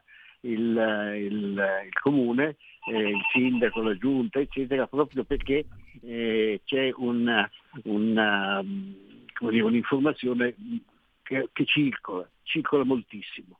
Dopodiché ci sono le giornate, le giornate ci sono i flash mob, Sì, cioè sì. Da, da una- da un'ora all'altra si organizza di fare una, una manifestazione davanti a Palazzo Marino, che è il comune di Milano, per protestare contro qualcosa e come niente fosse si radunano 5, 6, 700 persone. Ecco. Ecco, questo è l'aspetto positivo, no? Però paradossalmente, mi sembra, dottor Beltrami Gadola, mi sembra che paradossalmente però si perda di vista, è, un, è una- un aspetto senza dubbio positivo della trasversalità dell'informazione, della circolazione dell'informazione, della capacità di mobilitazione diffusa, tra Certo. virgolette. Però dall'altra parte si è perso di vista il senso sociale del fare politica e anche di fare politica cittadina, l'urbanistica, la programmazione, la- l'attenzione al sociale, si va perdendo. Nonostante il sociale si mobiliti, non è un paradosso questo? Ma no, non è un, non è un- un paradosso, nel senso che il guaio, il guaio, insomma, l'unico difetto di queste attività, di questi gruppi, di queste associazioni, eccetera, è che sono quasi sempre monotematici e quindi non hanno una visione complessiva dei problemi della città. La città è diventata una macchina complicatissima. eh, in cui come dire, l'interconnessione tra le varie attività amministrative, politiche, eccetera, è assolutamente pregnante, quindi non si può fare toccare mh, diciamo, un punto solo che immediatamente si è eh, condotti a doverci occupare anche di altre cose e si dovrebbe cercare di avere una visione complessiva. Sì. Questo dovrebbe averla Non- la politica però, principalmente. Dovrebbe. Eh, ma è che mh, anche qui eh, le, le cose sono molto cambiate. Le cose sono molto cambiate e sono cambiate in realtà eh, da quando eh, mh, l'allora onorevole Bassanini Mm. eh, rifece tutta la legislazione che guardava gli enti locali e introdusse tra l'altro l'elezione diretta del sindaco Sì. eh, e ehm, trasformò eh, gli assessori da ehm, come dire, eh, persone scelte all'interno della- dell'assemblea comunale eh, e scelte su indicazioni dei partiti, che era un problema anche quello, poi se vogliamo lo affronteremo, e per cui adesso gli assessori sono in realtà dei delegati del Mm. sindaco. E quindi il sindaco può ritirargli la delega in qualunque minuto, cosa che è anche successa. Questo fa sì che il rapporto tra il cittadino e i vertici dell'amministrazione si è interrotto a un certo punto, perché in realtà eh, noi eleggiamo dei- un sindaco e va bene, Sì, questo sì. è però poi non eleggiamo, eleggiamo i consiglieri, ma non riusciamo a intervenire sull'elezione, sulla, nomina degli assessori che quindi dire, eh, sono una sorta di quasi corpo estraneo rispetto all'insieme dell'amministrazione comunale, perché è un gruppo di delegati. Ecco. Chiaro, lei E ha anche analizzato le deleghe, per esempio, di un assessore importante come quello alla casa eh, e ai quartieri a Milano, l'assessore Maran. no? Poi ne parliamo magari a parte, però eh, un prof- sotto un profilo strutturale mi sembra condivisibilissimamente, lei nota che anche l'attribuzione delle deleghe a questi assessori così fatti, cioè praticamente revocabili, quindi friabili, diciamo, non solidi, perché il sindaco li può revocare in qualsiasi momento, anche l'attribuzione delle deleghe è lo specchio di questa cosa, no? Sono deleghe confuse, nelle quali non si capisce Sì. chi deve fare cosa e chi risponde di cosa alla fine. Proprio così, sono deleghe confuse, ma soprattutto eh, e la stessa osservazione la possiamo fare col, col governo. Se si inventano degli assessori con le relative deleghe, eh, ogni volta che c'è un ricambio di giunta, effettivamente la struttura sottostante non, non, dire, resta disorientata perché eh, intanto eh, si trova ad avere come eh, diciamo, assessore di riferimento un assessore che è di riferimento non solo all'attività di quella direzione ma anche di altre direzioni. Quindi anche il cittadino non, non capisce più bene, ammesso che i cittadini poi eh, vogliano interessarsi così Eh, certo. approfonditamente del problema dell'amministrazione locale. Ecco, a proposito di informazione, siamo partiti da lì, dottor eh, Beltrami Gadola, e mh, vorrei tornare lì perché la domanda che volevo farle, da cui volevo partire, era questa qui. Ma secondo lei alle ultime elezioni comunali si è parlato di Milano, del futuro della città? Che campagna elettorale è stata? Perché comunque, appunto, lei diceva, c'è un fermento dal basso a volte che nasce anche attraverso i social, la mobilitazione su elementi specifici, su temi specifici. Poi però a votare va meno della metà quasi della popolazione sostanzialmente. E le campagne elettorali sono giocate sul nulla, perché io non mi ricordo un argomento importante dell'ultima campagna elettorale a Milano. Ma- Eppure ma tutti infatti- parlano del modello Milano, no? Come se fosse la punta di lancia, l'avanguardia di tutto il paese, la città più europea e bla bla bla. Ecco, un'altra domanda che le butto là eh, è questa. Quando lei sente parlare di modello Milano, che cosa le viene in mente? E terza domanda, che potremmo stare qua tutta la mattina, eh, io ho fatto prima riferimento ad alcune date del suo- della sua biografia. no? Dal 63 al 2005 lei si occupa prevalentemente di, eh, di edilizia e di, e di- costruzioni in città. Che Milano era quella del 63? Che modello era e che modello c'è adesso? Eh, che- quali sono le differenze, proprio se dobbiamo sintetizzare, spremere la sintesi tra la Milano di quegli anni e quella di oggi? Cosa c'è di buono e di, e di meno buono nei due modelli? So, so che le ho fatto un- una serie di domande enormi, però le lascio a lei di dipanare tutto alla matassa. D'accordo. Allora, cominciamo dalla Milano che, che era e la Milano che è.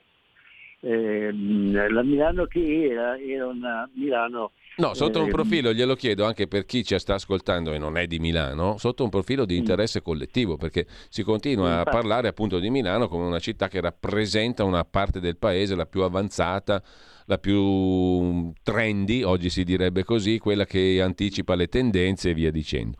Il che è per larga parte anche vero, però in che termini? E in che modo questo può essere utile anche alla collettività, all'Italia, al paese? Ma guardi, l'utilità all'Italia e al Paese è chiara. Nel bene o nel male Milano è come si dice la locomotiva d'Italia. Eh, di conseguenza mh, tutto quello che eh, fa Milano viene fatto a Milano eh, non sfugge, anzi non può Sì. sfuggire al resto della collettività nazionale ma anche all'estero, ai paesi che Mm. hanno un rapporto molto stretto con, con Milano. Gli dirò un episodio, io ho lavorato tanto anche mentre lavoravo a Milano in, in Svizzera, a Lugano, Sì. eh, con la mia impresa di costruzione. Beh, quello che era curioso è che quelli di Zurigo, gli abitanti di Zurigo e le attività di Zurigo, scavalcavano il Canton Ticino e venivano a, come dire, a combinare affari a Milano, perché Milano era ritenuta, giustamente devo dire, una città eh, molto eh, positiva, una città in cui c'era molto laboriosità, la gente era molto seria, eh, come si diceva Sì. una volta la parola data valeva più di una firma, eh, eccetera. Beh, questa cosa si è, se non del tutto, ma molto persa. Mm. Intanto perché tutto è cambiato, sono cambiati i rapporti di forza, sono cambiato tutto. Eh, Milano ha subito un grossissimo shock perché da quella che era, quando parlavo di Sì. Giuliano, una città essenzialmente manifatturiera, adesso è diventata una società del terziario, dove in realtà ci sono le sedi delle grandi multinazionali, la- le banche hanno una grande importanza, la borsa è rimasta l'unica borsa attiva in Italia perché dal 96 mi pare tutte le altre borse italiane sono state, eh, so- non ne voluto dire soppresso, ma quella è la verità, Mm. è rimasta soltanto attiva la borsa di Milano. E quindi Milano ha eh, un'importanza, ha Mm. un peso. Eh, parlare di modello Milano poi era diventato una specie di vezzo, Sì. perché si pensava che proprio tutte queste caratteristiche di Milano, la sua efficienza, fossero un modello per il resto d'Italia. In realtà poi ehm, una città come Milano, come tutte le città, non sono un modello di niente, nel senso che ogni città è specifica. Ecco, tra l'altro a proposito di Svizzera, lei ha scritto in un suo pezzo su, su arcipelagomilano.org che il modello Milano non ha più il vento in poppa e lo ha testimoniato anche l'intervista a un grande architetto ticinese, appunto Mario Botta, no? sul Corriere della Sera qualche sì, giorno fa. Sì. Ma guardi, eh, io sono molto, un po' imbarazzato perché sono molto amico di Mario Botta e, e tra l'altro avendo io un'impresa Gadola eh, anche a Lugano, eh, ho costruito per Mario Botta a Lugano e anche in intorno di Lugano moltissimo e quindi è stato un mio eh, dire, progettista committente. Mm-hmm. Ecco. Però eh, è un uomo a mio modo di vedere eccezionale, soprattutto perché pur avendo una cultura molto profonda è nel, nell'esporre le sue idee di una semplicità anche nel parlare sì. che gli, lo, lo, rende simpatico, lo rende credibile, lo rende attuale. Ha avuto con Milano una sorta di scontro perché gli è stato dato l'incarico che lui ha assolto della risistemazione del Teatro alla Scala e del suo ampliamento. Eh, il, pro- il, progetto che ha fatto è stato molto discusso, per alcuni mm. discutibile, per altri no. Però è indubbio che eh, Botta cerca di eh, dire, rivalorizzare quello che tecnicamente si chiamerebbe il genius loci e quindi l'ambiente complessivo sì, della sì. città, cosa che invece gli altri architetti, questi famosi architetti... Ecco, prendiamo City Life, no? dove ci sono i tre, eh, i tre grattacieli simbolo della nuova Milano. Quella roba lì non ha niente a che fare col genius loci, no, cioè con lo spirito milanese. No, ass- assolutamente no, assolutamente no, anche perché eh, se lei maliziosamente va a guardare nel, nel book di, di, questi architetti, lei vede che questi progetti sono molto simili a progetti che loro hanno fatto in altre parti del mondo. Eh, a me viene in mente Dubai, che non è proprio il massimo, eh, ci può andare Fedez, ma non è che sia il massimo. No. Insomma. No, no, infatti quelli, sono paesi che conosco abbastanza bene perché ha lavorato lì mio figlio, quindi ogni tanto andavo a trovarlo. Però eh, le dico appunto, c'è questa specie di eh, ansia mm. eh, che poi sfocia anche in, in, cose abbastanza fastidiose. Se lei arrivando a Milano dall'autostrada guarda il, il grattacielo dei generali e c'è su una scritta alta tre piani del grattacielo con su scritto generali, mm. uno dice beh ma che, che cavolo di skyline è questo? Questa è pubblicità pura. Eh, sì, certo. Dice, ho, ho, fatto il, il, manifesto più alto di Milano, più alto di, di altezza dal suolo eh, non sono sentiti questi, queste, queste, cose, anche se per esempio proprio a City Life il parco che ne è nato è un parco frequentatissimo. Sì, sì. Ecco. Ma per esempio l'altro guaio è che il centro commerciale che c'è a City Life è un attrattore di traffico enorme perché a comprare eh, questo grosso shopping center vengono un po' da, da tutte le, le, le, cittadine, i paesi del, dell'Interland. Eh, e quindi come dire, si sovraccarica Milano di traffico eh, che potrebbe essere in qualche misura meglio regolato. E qui entreremmo nella città spendificio, come l'ha definita Luigi Corbani, che è un altro illustre mm, eh, collaboratore sì. di arcipelagomilano.org, oltre che a suo tempo vice sindaco, ecco, esponente ecco, politico. Sì Corvani ha avuto un ruolo molto importante mm. quando è stato assessore, vice sindaco e poi è stato in regione, eccetera. È un conoscitore sì, profondissimo sì. Della, della, vita milanese. Che, che in un articolo su Milano, su Arcipelago Milano, ha parlato di una città mangificio, cioè piena di bar, sì. ristoranti ovunque, e spendificio, certo. giusto appunto, cioè centri commerciali sempre più grandi in centro e nell'area metropolitana come quello lì di City Life di cui parlava lei, dottor, dottor Gadola. Certo. No? Eh, questa, poi, ecco, questa, questa evoluzione della città dove ci conduce? Perché anch'io ho notato questa cosa. Ormai a Milano c'è tutta roba da mangiare e da comprare. Eh, di, pro- esatto. di, produttivo c'è rimasto poco, ma questa è una tendenza di lungo periodo ormai, no? Però sì, oltretutto la qualità del mangiare e del comprare lasciamo perdere, per mi verrebbe da dire, tra l'altro. Sì, eh, intanto appunto essendo un mercato molto florido con una forte domanda, naturalmente ci si sono buttate anche persone che non erano così qualificate, non è, vero, non è detto che tutti i ristoranti o trattorie sono buoni, eh. eccetera. Eh, c'è stata anche questa curiosa invasione ovunque della fascia diciamo, intermedia tra, tra, periferie e centro della comparsa di cinesi con delle, dei negozi che curano le unghie delle Sì. mani e dei piedi. Eh, Nail, ormai nail lo trovi a ogni Nail. piè sospinto, le unghie. Mail ovunque. e questo poi tra l'altro ha provocato la scomparsa di eh, negozi di vicinato eh, che sarebbero stati molto utili. Nella via in cui abito io eh, è rimasto solo un verduraio, per esempio. tutti gli altri sono diventati nail, eh, ristorantini, eccetera. Il che veramente rende poi la città. Insomma, il, il grande problema eh, è questo. Per chi è la città? Mm, E certo. Ecco, per chi è? Perché se la città è soltanto per i turisti, eh, per gli uomini d'affari... Ecco, questo è un, è un tema importantissimo. Io ho citato prima, poi le lascio subito la parola, dottor Gadolla, perché Luigi Corbani mh, fa questa osservazione nel suo articolo, la fa anche lei in tutti gli articoli che ho letto e che lei ha pubblicato.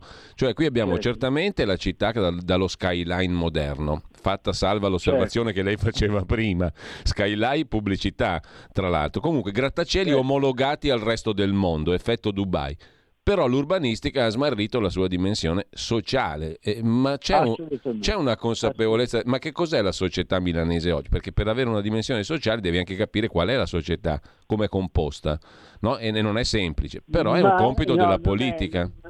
No, non è semplice, anche perché, eh, come avrà detto anche negli ultimi giorni, da diversi anni Milano ha una, una natalità scarsa, eh, anzi una natalità Sì. decrescente, che è colmata soltanto mh, dagli extracomunitari o da comunque dagli immigrati che vengono qui, ma non sono solo quelli, sono anche cittadini italiani che vengono da altre parti dell'Italia e che vengono qui a, a cercare e lo trovano da lavoro.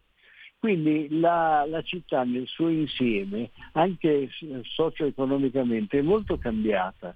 Sì. Eh, Sì, sì. La, la- la- la vecchia eh, le, le cito un altro proverbio un po' brutale Mm. eh, che si usava a dire si usa ancora. Si diceva che a Milano era una città in cui il de pa- l'è per il padrone e il de föra l'è per il cuiù.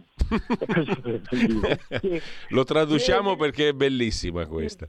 Dice la, la- la parte interna della città è per i signori, eh, la parte esterna, cioè quello che si vede camminando per le strade della è per il coglione, ma detto così Sì. con aggravante. Sì, sì, certo. Cosa, cosa stava dire? Per i boccaloni, Milano- per i gonzi, diciamo così. Esatto, Milano si, si richiudeva molto spesso all'interno dei singoli, eh, delle singole unità. Eh, ci sono quartieri eh, che hanno per esempio dei bei giardini all'interno, ma non sono visibili dall'esterno.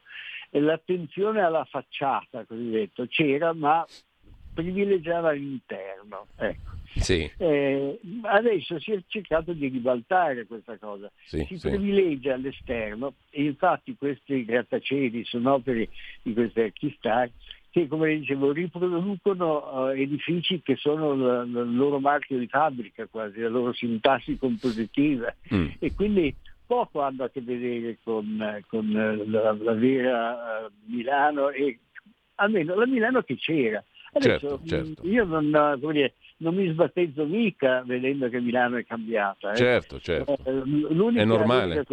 l'unica ecco, è normale, tutte le città cambiano. L'unica cosa è che in questo cambiamento è successo come in molte altre città che i poveri sono più poveri e i ricchi sono più ricchi. Ecco, e qui tocco, dottor Gadola, mi permetto di fare un'osservazione che prende di nuovo spunto dall'articolo che citavo prima di Luigi Corbani, ma che in realtà percorre tutta la sua riflessione, anche i suoi articoli che Certo. gli ascoltatori e le ascoltatrici possono eh, leggersi in fila andando su arcipelagomilano.org. Ed è un problema essenzialmente politico, perché parlare di edilizia e di urbanistica significa parlare di politica, perché la polis, Certo. è la città, è appunto il luogo nel quale si vive. Quindi si parla di vita, di politica, di realtà. E allora l'osservazione è questa qui, no? Abbiamo una città con questo skyline eh, moderno, però abbiamo smarrito la dimensione sociale, dice Corbani. Siamo entrati in una dimensione globalizzante, cioè economia di libero mercato, hm? e siamo Certo. indifferenti alle condizioni sociali del cittadino. E qui che quello che conta è il portafoglio, ma non più del cittadino, del consumatore, cioè del couillon, di cui sopra, diciamolo certo. in senso buono. Certo. Salvo poi certo. chiedere però il tetto al prezzo del gas e dell'energia. Insomma, è diventata la città dei fondi immobiliari, del Qatar, delle banche e delle assicurazioni. Domanda. Dobbiamo festeggiare questa città per ricchi che questi programmi immobiliari ci presentano? Perché dove è finita la dimensione sociale, che pure la caratteristica della città di Milano? No? Perché se qualcosa ha dato Milano è stato anche il socialismo urbano milanese. Certo, certo. Ma vede, lei cita una, una questione, mette in campo una questione fondamentale per vedere il cambio dire, generazionale eh, che ha veramente mutato il, il volto della città. È il caso dell'edilizia chiamiamola popolare, sì. mettendo nello stesso cestino. Poi adesso mi perdoni, mi perdoni, poi non, non, è per interromperla, ma perché la sua eh. conversazione è troppo stimolante e mi fa venire in mente altre cose. Lei prima ha parlato di greenwashing, no? di questa spazzolata eh. di verde che ci stiamo dando tutti. Il green è importante, l'ambiente è importantissimo, l'ecologia è fondamentale, ma il green, per come viene venduto, diventa un altro degli aspetti del, cons- del portafoglio del consumatore, mi viene da dire. Seconda cosa, adesso case popolari non si può più dire perché fa brutto, housing sociale. Esatto, a me esatto. sta roba qua, io l'inglese è fondamentale, è importante, tutti dobbiamo conoscerlo, ma quando serve per eh, trasformare la fuffa in oro è un altro discorso, secondo me, no?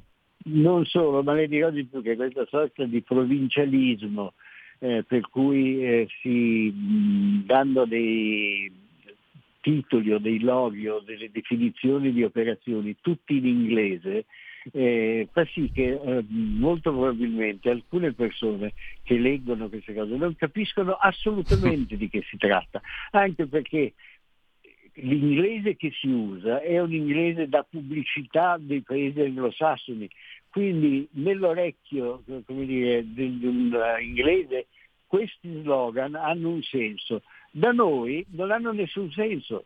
Ecco, e questo è, è curioso. Comunque dicevo, lei sì. pensi che nel, io mi ricordo di aver fatto un conto nel 1972 il 40% della popolazione milanese viveva in case che adesso chiameremmo popolari, sì. ma erano popolari fino a un certo punto, molte decisamente, ma altri erano nati, per esempio la, la società umanitaria, che era una società importantissima a Milano, aveva un ruolo importante nella costruzione di case eh, per eh, il ceto medio-basso, diciamo. E così tutta l'edilizia cooperativa milanese, eccetera, eccetera, ha avuto un ruolo enorme. Poi eh, naturalmente i patrimoni di case popolari sia del comune che della regione, eh, ma mh, situati a Milano, eh, erano diventati importantissimi. Ancora oggi eh, ci sono circa 130.000 appartamenti di proprietà, chiamiamola pubblica. Sì. Ecco. Allora lei capisce che 130.000 appartamenti eh, con una media di, di, di, eh, abitanti per appartamento anche solo di 3, no? fa sì che sia una città di 300.000 abitanti. una città scusi, di 300.000 sì. abitanti che lei va a vedere nella classifica per dimensione delle città milanesi sarebbe nella fascia alta addirittura. Quindi era una sorta di città nella città. Poi si è cominciato a vendere questo patrimonio sì, da parte sì. degli enti perché eh, era subentrata questa ventata liberista che diceva il privato è più bravo, il privato sa fare meglio, eh, affidiamo ai privati queste cose, si sono venduti tutti questi appartamenti, molti, non tutti, molti di questi appartamenti, tra l'altro facendo un gran pasticcio perché non sono stati venduti veri, interi immobili, ma singoli appartamenti, per cui Sì. c'è un mix nei- nei- nei- negli immobili terribile.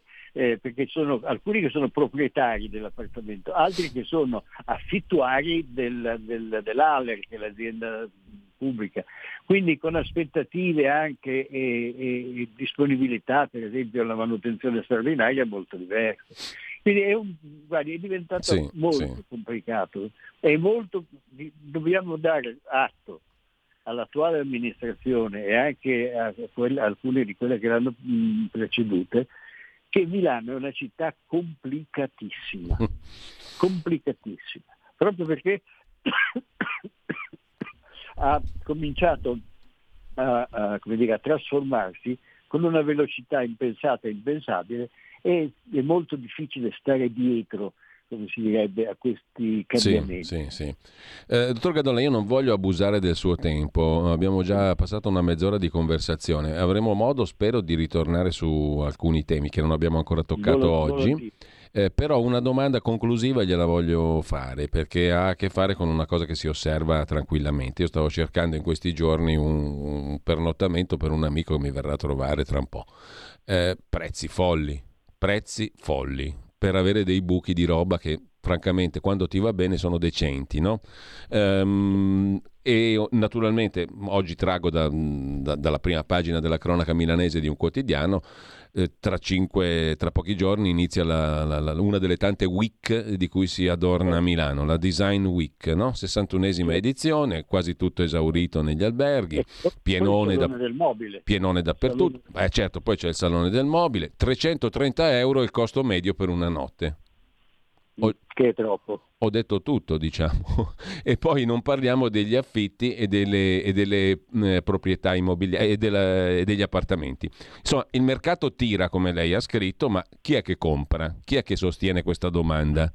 Eh, Guardi, a cosa eh, siamo di fronte? Lei non avrà fatto tempo perché è comparso solo stamattina mm. il, eh, la lettera di Arcipelago Milano, che è una lettera che io scrivo alternativamente una settimana sì, una settimana no. non l'ho vista. Su Arcipelago Milano. Io affronto proprio questo tema. Tutte questa, mm, dire, queste attività eh, in realtà portano un beneficio per la città, ma a chi eh, della città, uh, chi, dire, chi ne gode di più.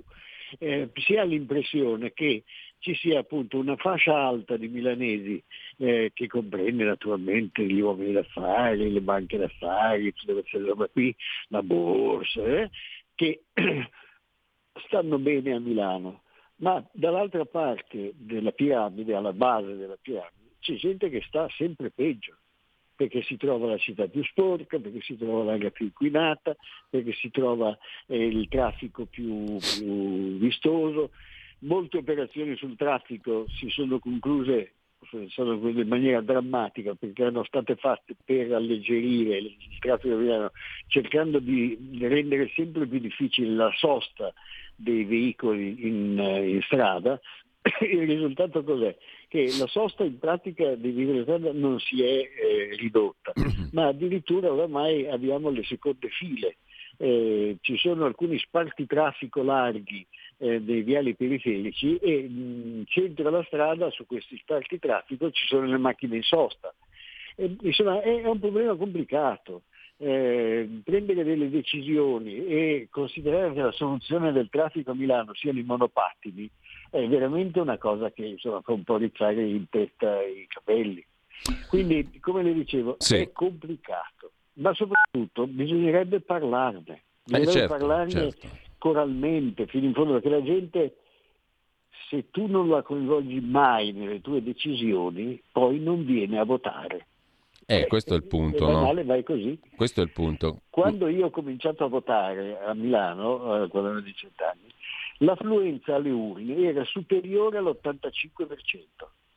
Oggi siamo vicini al 50%, questo lo dice lunga. Eh certo, eh, e per ehm, partecipare, informarsi, torniamo all'inizio, è fondamentale, per cui io le sono grato come cittadino non solo milanese, dell'iniziativa che ormai c'è da tanti anni per fortuna di arcipelagomilano.org. Eh, invito tutti a leggerselo perché è un sito che consente di documentarsi, di pensare, di riflettere. È quello che dovrebbe fare anche la politica.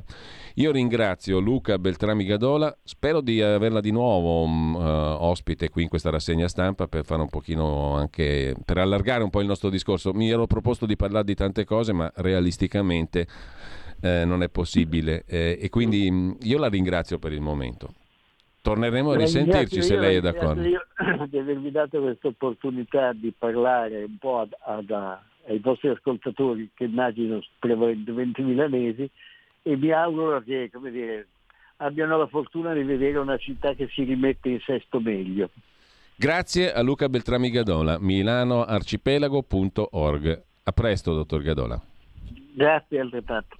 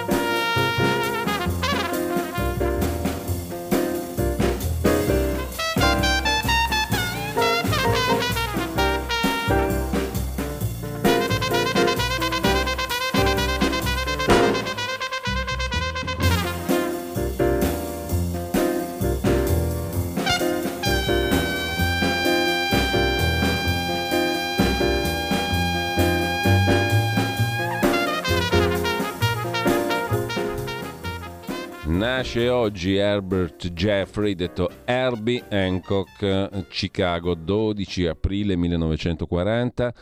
Pianista, tastierista, compositore, band leader, ma anche attore, naturalmente un'icona della musica moderna, come si suol dire. Si ha affrontato generi musicali diversi, jazz, fusion, funk, questo era Watermelon Man celeberrimo, uh, così come il prossimo brano che ricorderete senz'altro quando lo ascolteremo più tardi. Celebrato Herbie Hancock e ringrazio Federico Borsari, come sempre, non solo ottimo in regia, ma anche alla cura del um, calendario musicale del giorno. Torniamo velocemente prima di conversare con Carlo Cambi per un'altra puntata dei discorretti dopo le 9.30 Torniamo alla nostra rassegna stampa, dove eravamo rimasti? Eravamo rimasti, credo, al pezzo di um, Fausto Biloslavo sulla novità in tema di um, emergenza migranti. Ufficialmente è stata definita un'emergenza, no? quindi stato d'emergenza per sei mesi. L'altro articolo uh, che um, il giornale mette in pagina, pagina 3 per la questione migranti, è quello firmato da Gian Michalessin, la stretta sui migranti funziona soltanto se si accelera sulla linea dura. Il modello è quello della Spagna, che teoricamente è dall'altra parte rispetto a Giorgia Meloni, è sinistra, è Partito Socialista, Sanchez. I dati confermano che per fermare i barconi è indispensabile un'azione decisa sulle coste da cui partono. Il giro d'affari dei trafficanti oltre 12 milioni solo a Pasqua. Lo stato d'emergenza adesso c'è. Ma questa è un'arma spuntata, scrive Gian Michalessin. Servirà solo a spostare i migranti già arrivati, a farli accettare nei vari comuni, cioè a distribuirli in giro per l'Italia e ad accelerare i fondi per l'accoglienza, un po' di soldi in più. Non certo a sveltire i rimpatri, che seguono tutta un'altra disciplina, né tantomeno a bloccare gli arrivi o a spezzare la collusione tra ONG e trafficanti. Per questo lo stato d'emergenza è una misura debole e inefficace, scrive Michalessin. La necessità di un'azione ferma e decisa sul fronte del contenimento sbarchi è ben spiegata dal comunicato del 3 aprile. Il ministro degli interni spagnolo, non italiano, in questo caso annuncia una drastica diminuzione delle entrate irregolari nei primi tre mesi dell'anno. Realtà confermata dagli appena 4.000 e spiccioli migranti arrivati al 31 marzo a fronte degli 8.727 dell'anno precedente una riduzione del 50%. È roba da non credere, scrive Michele Sin, per un'Italia che in quegli stessi tre mesi conta oltre 26.000 sbarchi, diventati 28.000 e rotti dopo l'esodo dei giorni di Pasqua, quattro volte gli arrivi del 22. L'exploit spagnolo ricorda quello italiano del luglio del 18, quando iniziano a fare effetto il contenimento sbarchi e il blocco navi ONG introdotti con l'arrivo al Ministero degli Interni di Matteo Salvini. Al 31 di quel mese gli sbarchi sulle nostre coste che a maggio sfioravano 4.000 diventano 1.900, ovvero meno della metà. Contemporaneamente si registra però uno tsunami sul versante spagnolo, dove al 31 luglio si contano 4.500 arrivi per un totale di 22.000 dall'inizio dell'anno. Dati da capogiro per una Spagna che nel 2016 accoglieva 13.000 migranti, mentre l'Italia aveva la cifra record di 181.000. Ora dire che un'azione di contrasto nel canale di Sicilia sposta i flussi verso il Mediterraneo occidentale e viceversa non è scientificamente provato, ma il sospetto c'è e a rafforzarlo contribuiscono le modalità di contrasto a cui hanno potuto ricorrere il governo socialista spagnolo e il governo di Giorgia Meloni. Dopo la lezione del 2018, Salvini, il premier socialista spagnolo Sanchez non si fa più scrupoli. Lo dimostrano, nel 18 si chiude in Italia, si allarga in Spagna il flusso. Allora Sanchez ne trae le conseguenze e lo dimostrano appunto gli scontri di fine giugno del 22 quando 1500 gendarmi della Guardia Civile schierati nell'enclave di Melilla affrontano migliaia di africani decisi a guadagnarsi la terra promessa. Una battaglia alla fine della quale si contano 18 migranti morti e un centinaio di feriti. Una strage a cui l'Unione Europea e i suoi governi reagiscono solo con modesti borbottii. Nulla rispetto alle geremiadi riservate al governo italiano quando a novembre 22 tenta di arginare l'operato delle ONG nel Mediterraneo. La lezione dunque è ben chiara, scrive Michalessin. Distribuire migranti sul fronte interno serve a poco se manca un'azione decisa sul fronte marittimo, sulle coste dalle quali partono i flussi migratori. A confermarlo si aggiungono i dati del luglio 17. Allora la missione di sostegno alla neonata Guardia Costiera libica voluta dal ministro Minniti accompagnata dai servizi segreti italiani pronti a reclutare i capi milizia libici in funzione antitrafficanti, ricuce, riduce gli sbarchi da 23.000 al mese di maggio e giugno a meno di 12.000. Ad agosto diventano appena 3.920. Luglio 17, prima di Salvini.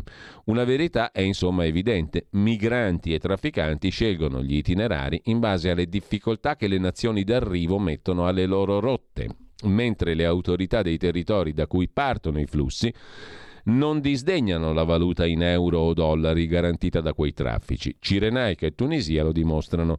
Le partenze di Pasqua hanno fruttato ai trafficanti di Cirenaica oltre 12 milioni di euro. Quelle somme, proiettate in un anno, vanificano qualsiasi politica di aiuti dell'Italia e lo stesso dicasi per la Tunisia, dove cerchiamo la collaborazione del governo mentre i trafficanti mettono in mare decine di barchini dal sorvegliatissimo porto di Sfax. Spiegano fonti della Presidenza del Consiglio. In assenza di contrasti efficaci, dollari ed euro sono insomma il primo propellente del traffico di uomini. Il primo a capirlo fu il governo turco di Erdogan che nel 2015 mise in campo un milione di migranti, incassando dall'Europa 6 miliardi di euro. Così Gian Michalessin sul giornale. Sul giornale c'è anche l'intervista, pagina 4, a Wanda Ferro, sottosegretaria al Ministero dell'Interno, per Fratelli d'Italia, cambia il principio, ora in Italia si entra soltanto legalmente, scusate se rido, svolta rispetto alla sinistra, nel governo abbiamo tutti la stessa visione. Negli anni i flussi si sono stati azzerati perché le quote sono state coperte dagli arrivi illegali, grazie al lavoro del Premier Meloni il problema diventa una questione europea. Nel frattempo cambiamo argomento, andiamo all'economia. Sulla questione del DEF, il documento di economia e finanza, l'Italia schiva la recessione ma deve rinviare la riforma fiscale, osserva Stefano Cingolani sul sussidiario.net. Il governo ha varato il DEF 2023, pochi margini di manovra per un taglio forte delle tasse, così come sulle pensioni. La buona notizia è che non ci sarà la recessione, la cattiva notizia è che gli spazi per la politica di bilancio sono ridotti al minimo. Eh, riforma fiscale, mm, poca roba, riforma delle pensioni, si vedrà. Sul tema dell'economia e dei conti pubblici, pagina 4, il Corriere della sera, il cuneo fiscale tagliato di 3 miliardi, Meloni annuncia anche misure per la natalità, priorità alle famiglie nella prossima manovra finanziaria. E, ehm, sul PNRR interviene Marco Butti con una lettera al Corriere della Sera. Marco Butti è il capo di gabinetto del commissario europeo all'economia, l'ex premier PD Paolo Gentiloni. Si può cambiare sul PNRR, ma serve chiarezza sulle revisioni e sui tempi, dice il capo di gabinetto di Gentiloni. Attendiamo i piani dell'Italia. Mm, anche di questo parleremo più tardi con Carlo Cambi, PNRR affini. Nel frattempo il documento di economia e finanza approvato appunto dal Consiglio dei Ministri ha individuato risorse per 3 miliardi per introdurre poi con un provvedimento successivo che verrà una riduzione della pressione fiscale per le fasce sociali meno abbienti, per sostenere il potere d'acquisto delle famiglie. Questi 3 miliardi di taglio del cosiddetto cuneo fiscale sul periodo maggio-dicembre 2023 per i lavoratori dipendenti con redditi medio-bassi. Questi 3 miliardi derivano dal mantenimento dell'obiettivo deficit di quest'anno al 4,5% del prodotto interno lordo. Il governo aumenterà dunque di poco più di 3 miliardi il deficit. Eh, intanto, perché il governo Meloni rischia di rimanere intrappolato in un limbo? È il tema, eh, la questione che si pone su Atlantico Quotidiano Pierpaolo Sicco. Migranti, fisco, Europa. Finora il governo ha agito con gradualità, con senso della misura, ma le aspettative sono molto alte e il tempo scorre inesorabile. Il rischio è quello di rimanere intrappolati nel limbo, scrive Sicco su Atlantico Quotidiano. Sul tempo di Roma, invece, pagina 5, vi segnalo un'intera pagina curata da Dario Martini e dedicata a un'altra questione, le nomine di Stato che non sono cose banalissime, perché comunque riguardano aziende importanti, partecipate da noi, cittadini, sono aziende pubbliche e in secondo luogo manifestano anche il grado di innovazione di un governo, di una maggioranza, di un'espressione politica. Dunque anche dalle nomine si capisce che musica suona il governo. Trattativa a oltranza per scegliere i vertici delle società partecipate, si stanno limando gli ultimi nomi Salvini ostenta tranquillità. Chiuderemo in serenità, dice Salvini. Un pole position Cingolani per Leonardo Finmeccanica, Descalzi confermato all'Eni, Donnarumma da Terna all'Enel e Giuseppina Di Foggia prima donna amministratrice di una società pubblica importante, Terna, che gestisce la rete elettrica. Giuseppina Di Foggia ora è numero uno di Nokia Italia sarebbe molto vicina appunto a Giorgia Meloni. Vedremo. Poi c'è la pagina, diciamo così, del buon umore dedicata dal Corriere della Sera, pagina 13, alle vicende del terzo, quarto, quinto, sesto, decimo polo. Renzi dice Calenda a Maria Teresa Meli, che già a suo tempo si occupava dell'altro socio del terzo, quarto, quinto, sesto polo, cioè di Renzi. Appunto, oggi intervista Calenda, Maria Teresa Meli, cioè l'altra metà del terzo polo, sesto, quinto, decimo, deve sciogliere Italia Viva Renzi. Io lavoro 25 ore al giorno, dice Carlo Calenda. Gli ossimori abbondano lui vuole le mani libere. Così cerca di bloccare ogni passo avanti fino alle europee non puoi fare un partito con uno che ti avverte che farà il direttore del riformista soltanto un quarto d'ora prima, si lamenta il calenda del Renzi eh, intervistata come se fosse Renzi, Maria Elena Boschi, sempre da Maria Teresa Meli. Le regole le hanno dettate loro. Matteo si è messo da parte con umiltà, spiega Monna Maria Elena Boschi. La scelta del capo di azione non convince nemmeno i suoi.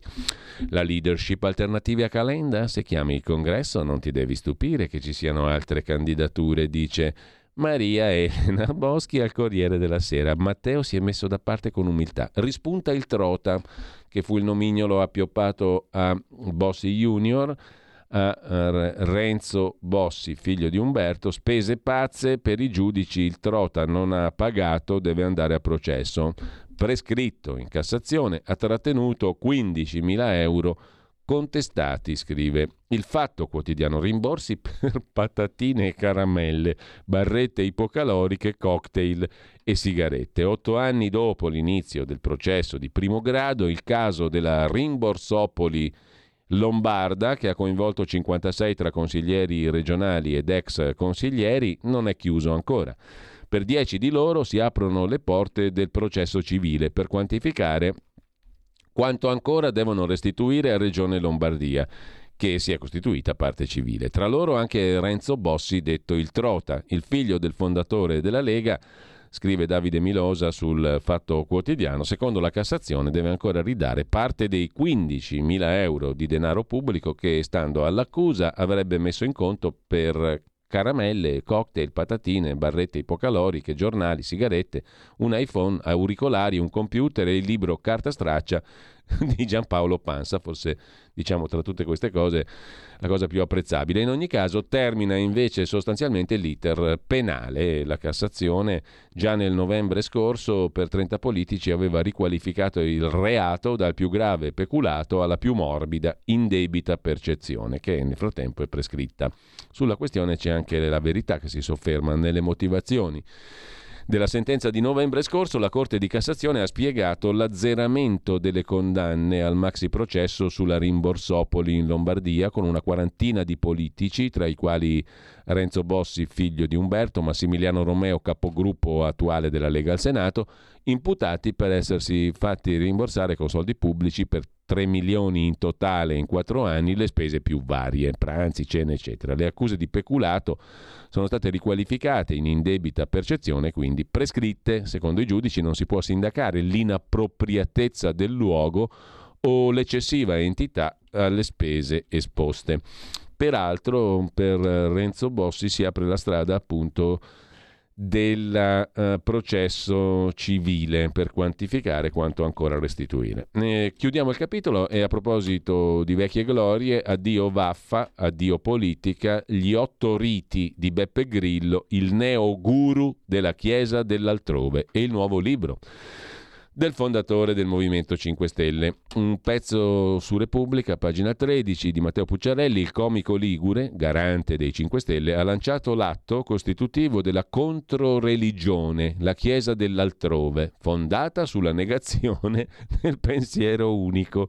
Il pamphlet professa una specie di giustizialismo in salsa confessionale, simpatico, mentre meno simpatico a molti è il figlio di Totò Riina, Giuseppe Salvatore, Salvatore, detto Salvo, l'erede che sa tutto dei segreti del padre, scrive Salvo Palazzolo su Repubblica.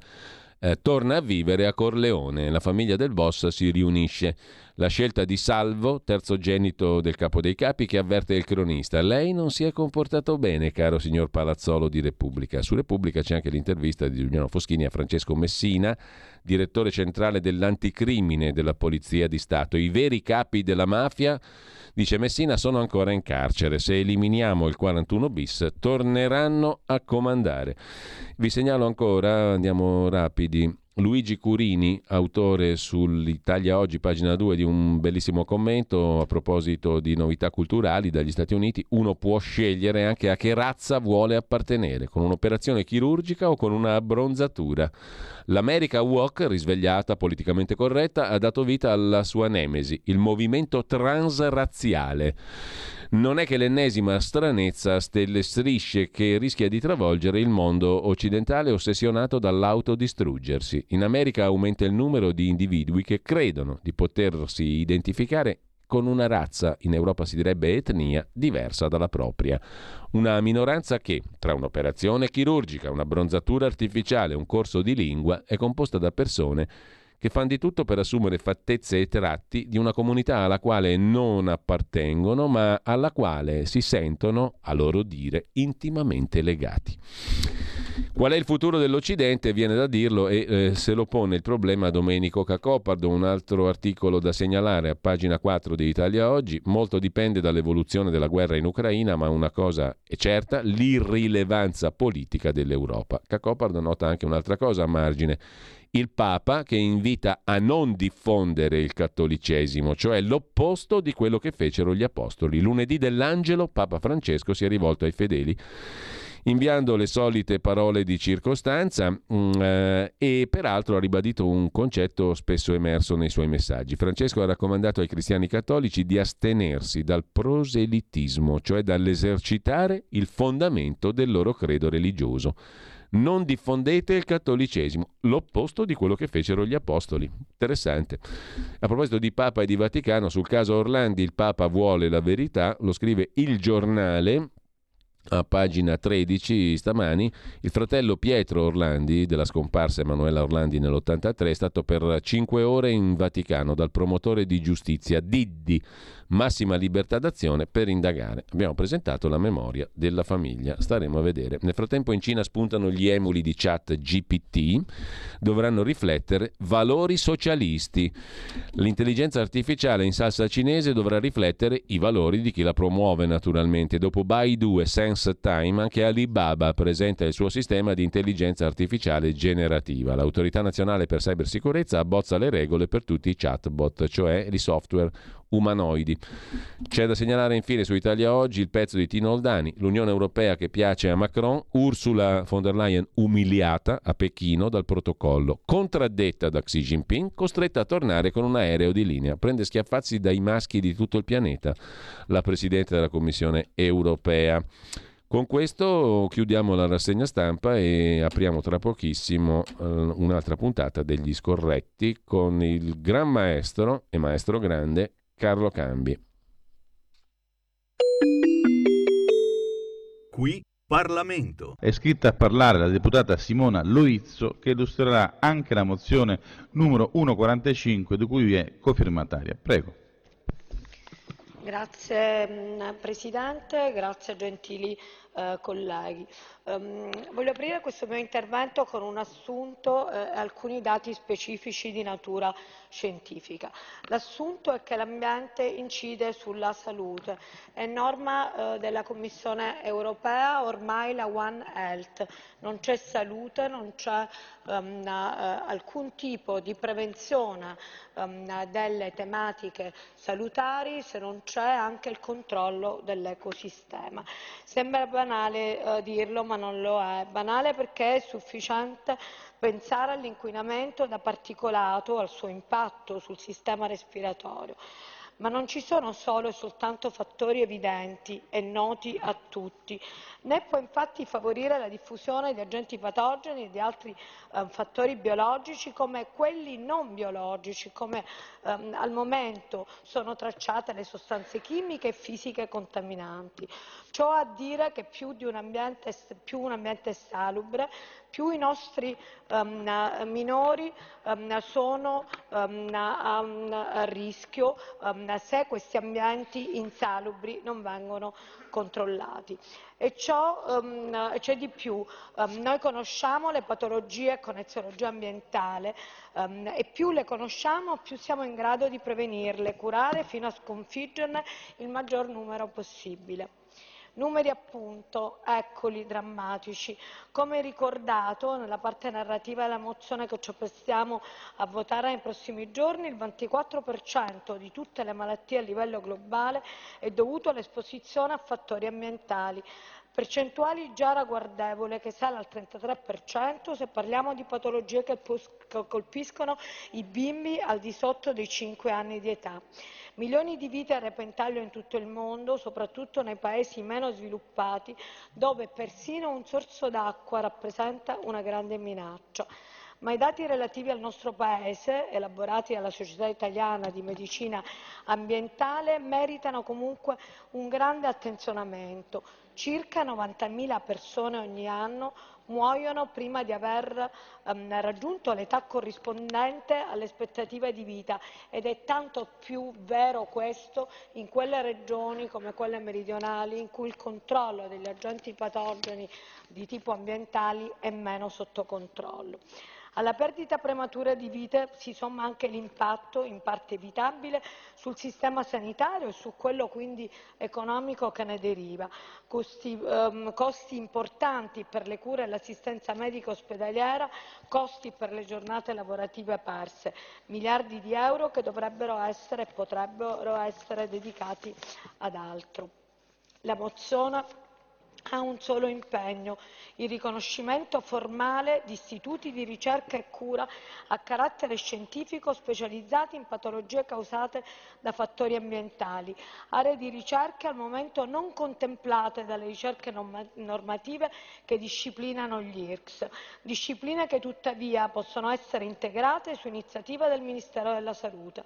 Restando in ambito normativo, un decreto varato dal governo Draghi ha previsto la nascita del sistema sanitario di prevenzione della salute dei rischi, dei rischi ambientali e anche climatici e successivamente di analogue strutture a livello regionale.